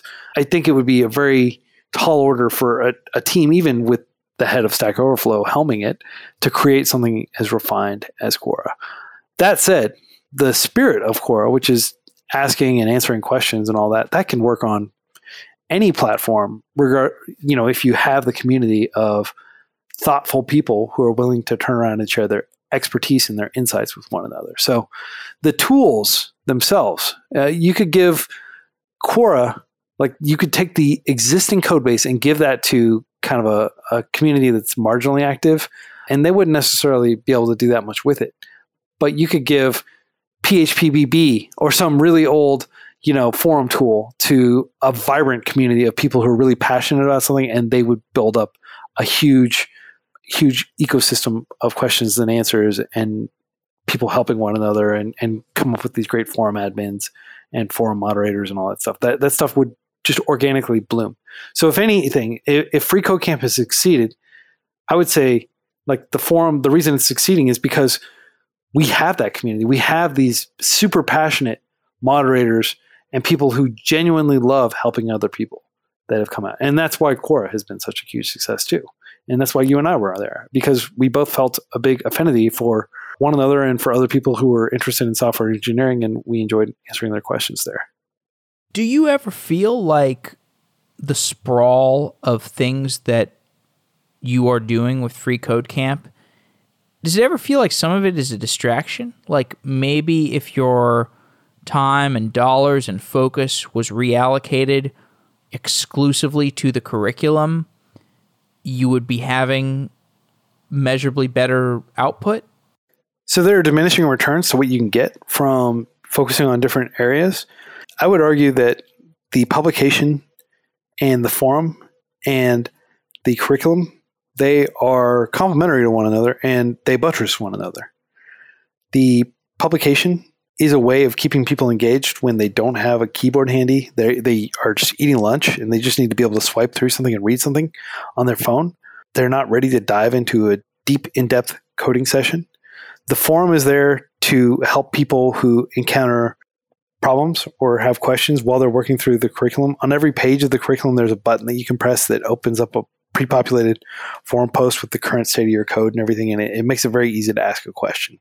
So they complement one another. Now, things that don't necessarily complement uh, one another that we've pursued nonetheless, uh, I would argue, would be Code Radio. There's a Free Code Camp has a radio station, an internet radio station, and if you go to uh, coderadio.freecodecamp.org, you can listen to 24/7 music, and that came out of an experiment I did on YouTube where I decided, like, hey, let's create music that we'd like to listen to while we're coding, and we had this music producer from Los Angeles named Lawrence Yao, and he decided to help curate a big playlist of thousand, you know, I think fifteen hundred ish tracks of hip hop beats, and we put those together, and it was really successful. We'd we'd have tons of people watching on YouTube. Now uh, there was some anime clip in one of the songs. It was like a hiya or something from an anime, and some Japanese company that had you know it was a media holding company. They probably just bought some random anime series back in the 80s and were like using their blanket uh, copyright detection tool. They flagged it and YouTube immediately shut down that channel. So we had to move it. So we moved it over. We found a really awesome open source internet radio tool called AzuraCast.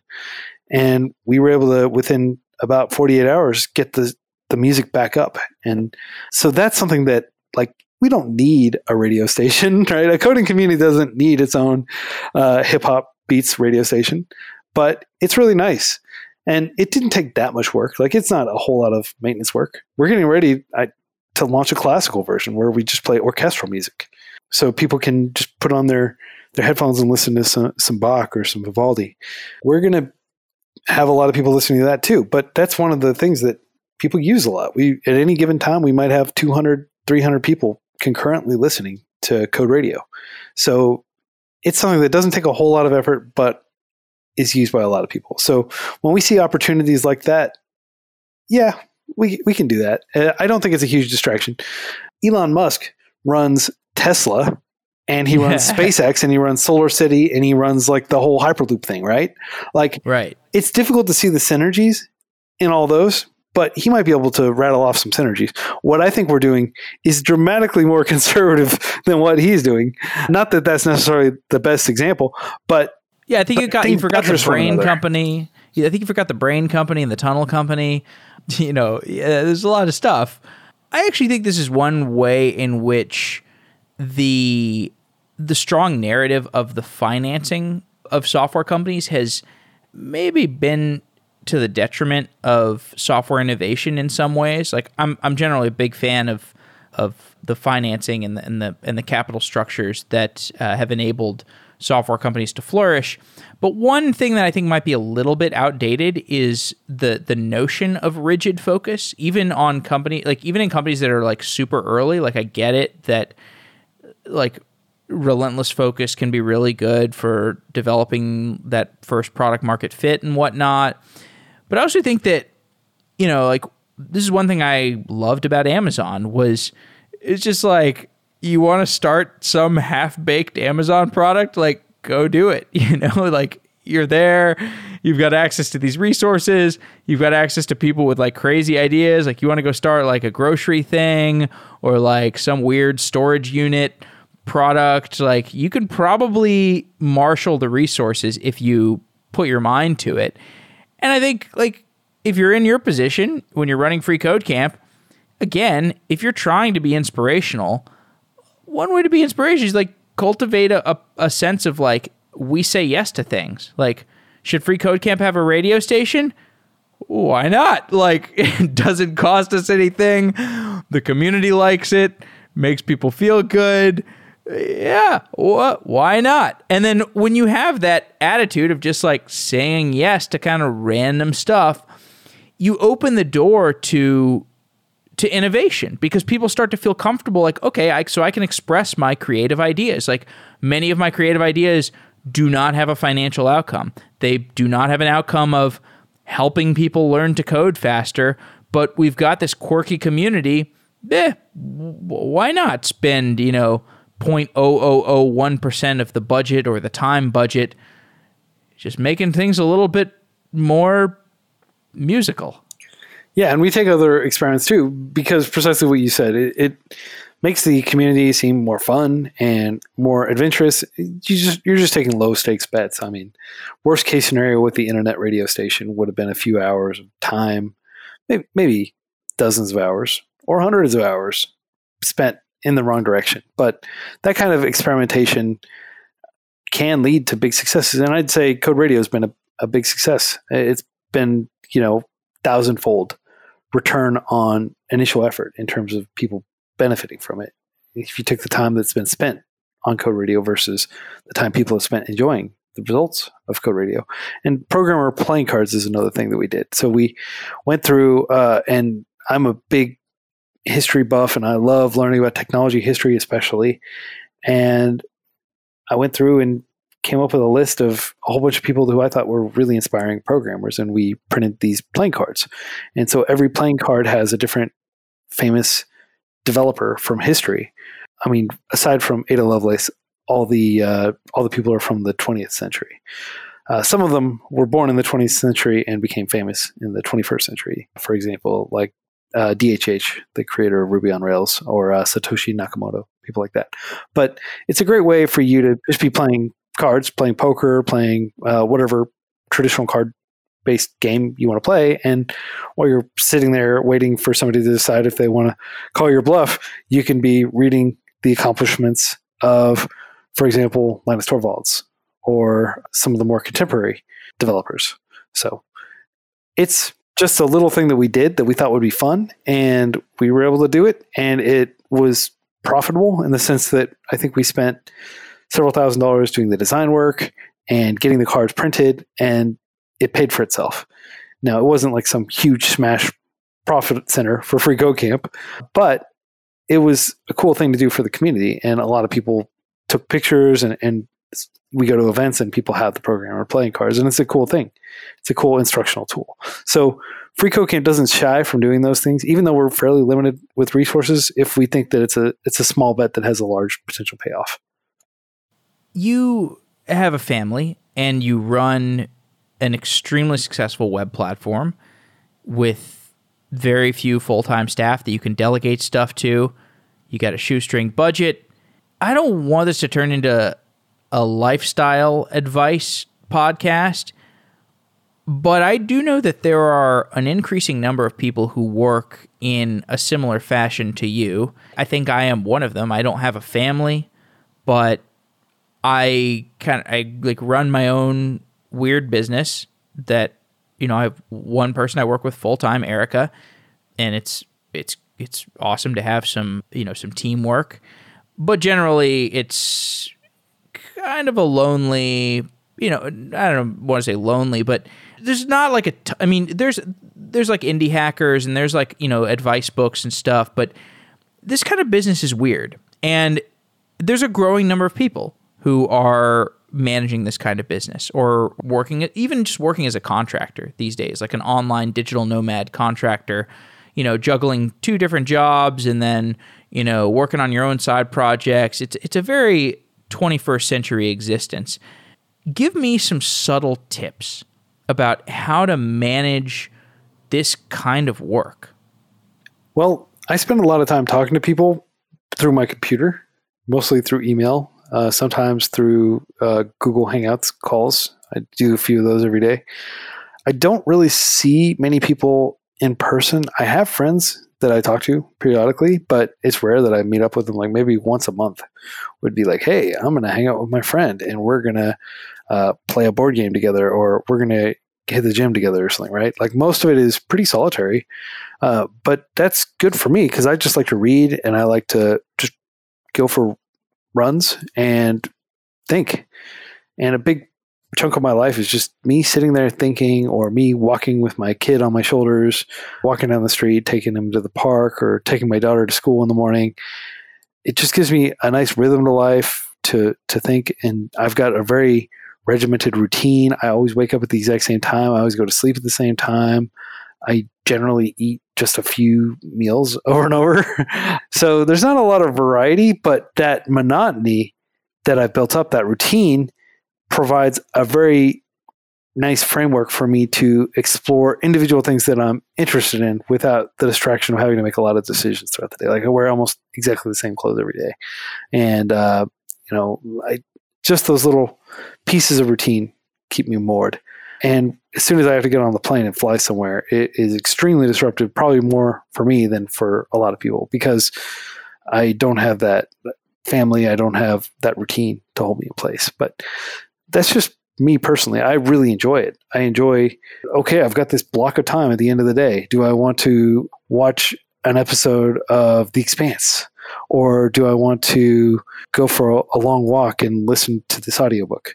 Uh, do I just want to spend it? Audiobook. Yeah. or podcast. You know, I that's one thing that I do to keep myself company is I listen to a huge volume of audiobooks. Like every day I listen to like the Economist podcast, I listen to the New York Times podcast, the Washington Post podcast, like all the daily news podcasts just to keep keep on top of world events and things like that.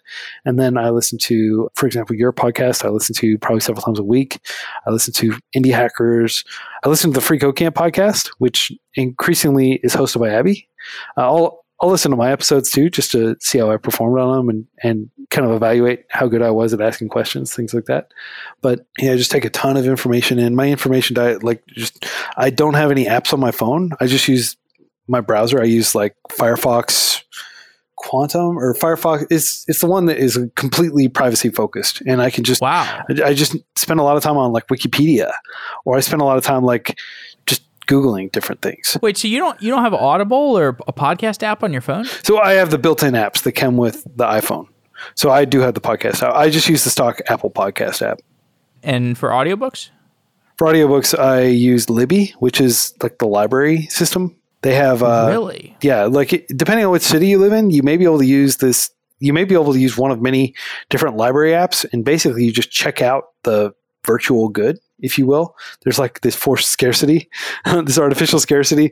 But like I have a whole bunch of audiobooks that I've have on hold so as soon as somebody else returns right. them i can listen to them right but it, it's convenient because i try to save money and that's one thing that we didn't really get into but the reason why free code camp was able to grow as much as it did despite the fact that it took us two years to get tax exempt status almost three years it took us a whole lot of time before we could actually start asking for donations things like that i spent more than $150000 of my own money keeping Free Code Camp afloat during the first few years. And the reason I even had that money to begin with was because my wife and I are like compulsive savers and we were saving to buy a house and you know, it's just uh, pretty much every decision is made to minimize the amount of money. And that's just a holdover from me spending a lot of time overseas in China. I saw how frugally people were living and I thought like, wow, you know, that, that $60 that I was going to spend on a video game, that's somebody's that's how they survive for the entire month. I met tons of people who were living off of five, ten dollars a day, and interacted with them. And they were, you know, going to school. I met I met people who were going through to go work at the state-owned enterprise, you know, government banks and stuff like that. And they were uh, just carrying their thermos filled with tea and eating their their home prepared buns for lunch and just being extremely economical. And I, took a lot of inspiration in that. So I just try to save as much money as possible. One of my favorite restaurants, this is going to make me sound like crazy person, but I just go to Sam's Club and they've got this hot dog drink combination for like a dollar fifty. Then I'll get like a pretzel, and my entire lunch is like two dollars and fifty cents.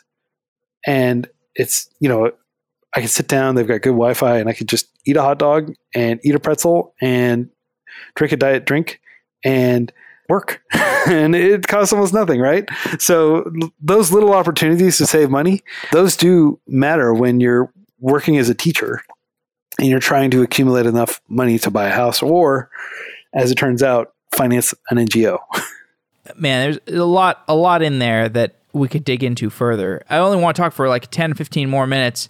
I really wish you were in town so we could go running more often. I miss running with you. I like you. I, you know, much of my like mental processing and like preparation for shows really occurs when I'm like running outside because you you know you run you're running outside and you're you're seeing people and you're seeing restaurants and you're seeing the world develop you know you're feeling the temperature changes you're feeling the passage of time and every year you feel technology like calcifying it as some, some kind of essence in that passage of time you feel the technology you see more people, you know, on your runs interacting with technology in different ways. Oh, there's more people with AirPods and like look at how that look look at how my dad uses his smartphone and it's like I, I, love running as a daily routine of interacting with the world, of engaging with my surroundings, and you know, I, I jot down a lot of notes when I'm when I'm running, and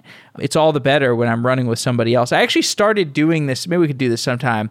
This thing called virtual runs, which a term I coined, where basically like you just put on Bluetooth headphones and uh, and put your your smartphone in a fanny pack, unless you're like a cool person with a smartwatch who doesn't need a fanny pack for their smartphone. But you can just run with like headphones in, and you can have a virtual run, and uh, and it's like you're running with uh, with Quincy Larson, but uh, you know you're just talking to him, and perhaps he's running, or perhaps he's washing dishes. This is what will supplant the podcast, is my theory. The virtual run, the interactive podcast. Anyway, I, I really miss hanging out with you, man. But we did we didn't we never did that often, but it was it was fun. Yeah, now that I have kids, I never hang out with anybody very often other than my kids.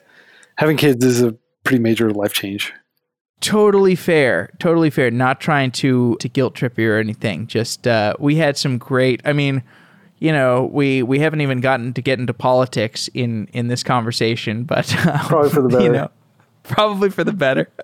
Okay. Just another question another one or two questions. How's the world going to change with broadly accessible online coding education?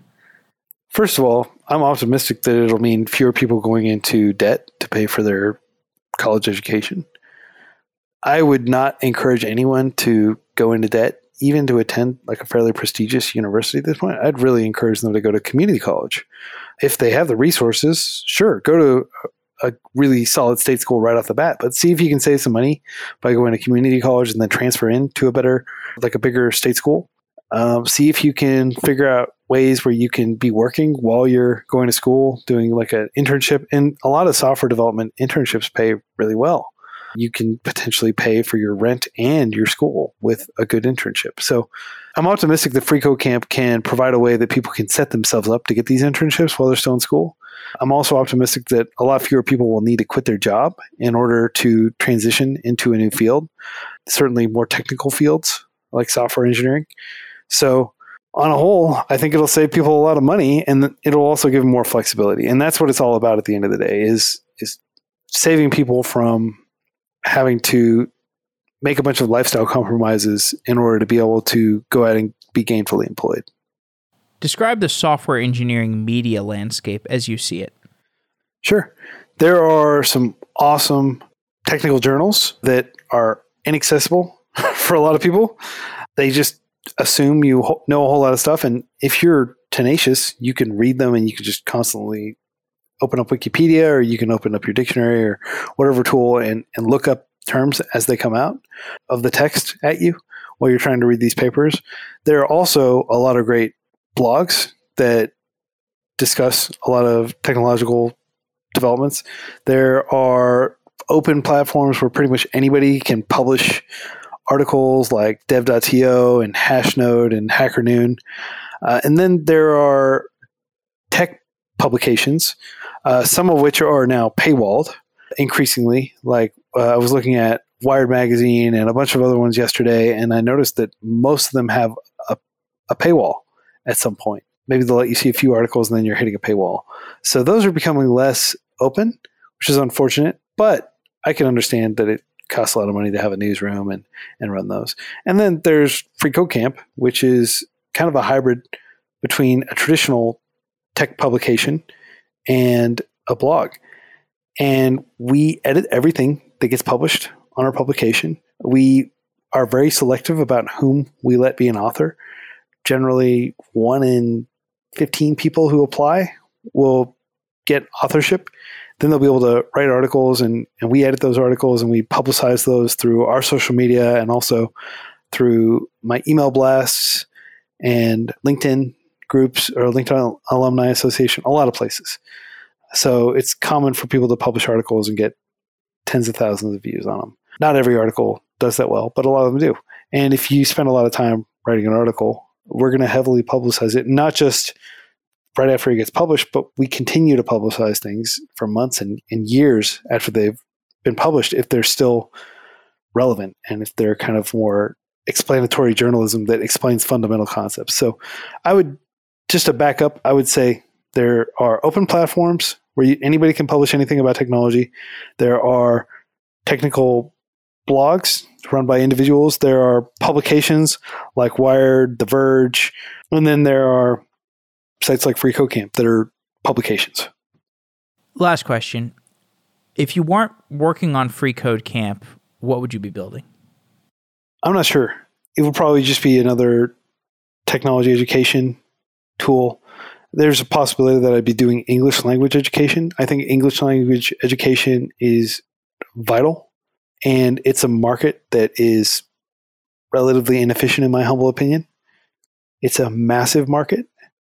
FreeCodeCamp may very well eventually teach English, which sounds like a huge departure from what we do, but I think it goes hand in hand with helping people get 21st century jobs. English is now the language of business, it's the language of science, and increasingly it's kind of becoming the language of culture. Now, there are certainly a lot of other languages that are used in culture, you know, Japanese and animation and Korean and, and pop music and things like that. But I think that English is still kind of the standout for if you wanted to make a movie or if you wanted to make an album or if you wanted to write a book and have a wide audience, English would be the natural choice. So I would probably, if I wasn't doing technology education, create some sort of project around English language education. Quincy, any closing thoughts about what you'd like the listeners to hear? Well, I said earlier that I'm really bad about getting people to donate to FreeCodeCamp. So my closing statement would be if you're listening to this and if you've gotten some value out of FreeCodeCamp over the years and if you've listened this far into this interview, thanks for listening to me and, and Jeff's excellent questions. I would encourage you to consider donating to FreeCodeCamp. You can set up a $5 a month recurring donation, and that is hugely valuable to us because it gives us the ability to project what our budget is going to be. Uh, monthly recurring donations are by far the best, but if you just want to give a large lump sum, like Shawn Wang did, or some of these other graduates of FreeCodeCamp have been doing, we would welcome that too. And you can use the hashtag pay it backwards and a lot of people will see that and I'll almost certainly retweet it as well. So we would very much appreciate your support. FreeCodeCamp can efficiently deploy three or four times as much capital as we have currently. I am confident that we could continue to be just as effective delivering 50 hours or more learning to people around the world per dollar. We can continue to scale up. We're still very early days. Quincy Larson, thank you so much for your generous, expansive time. Thank you so much for coming up with these thoughtful questions, Jeff. It's been great talking to you.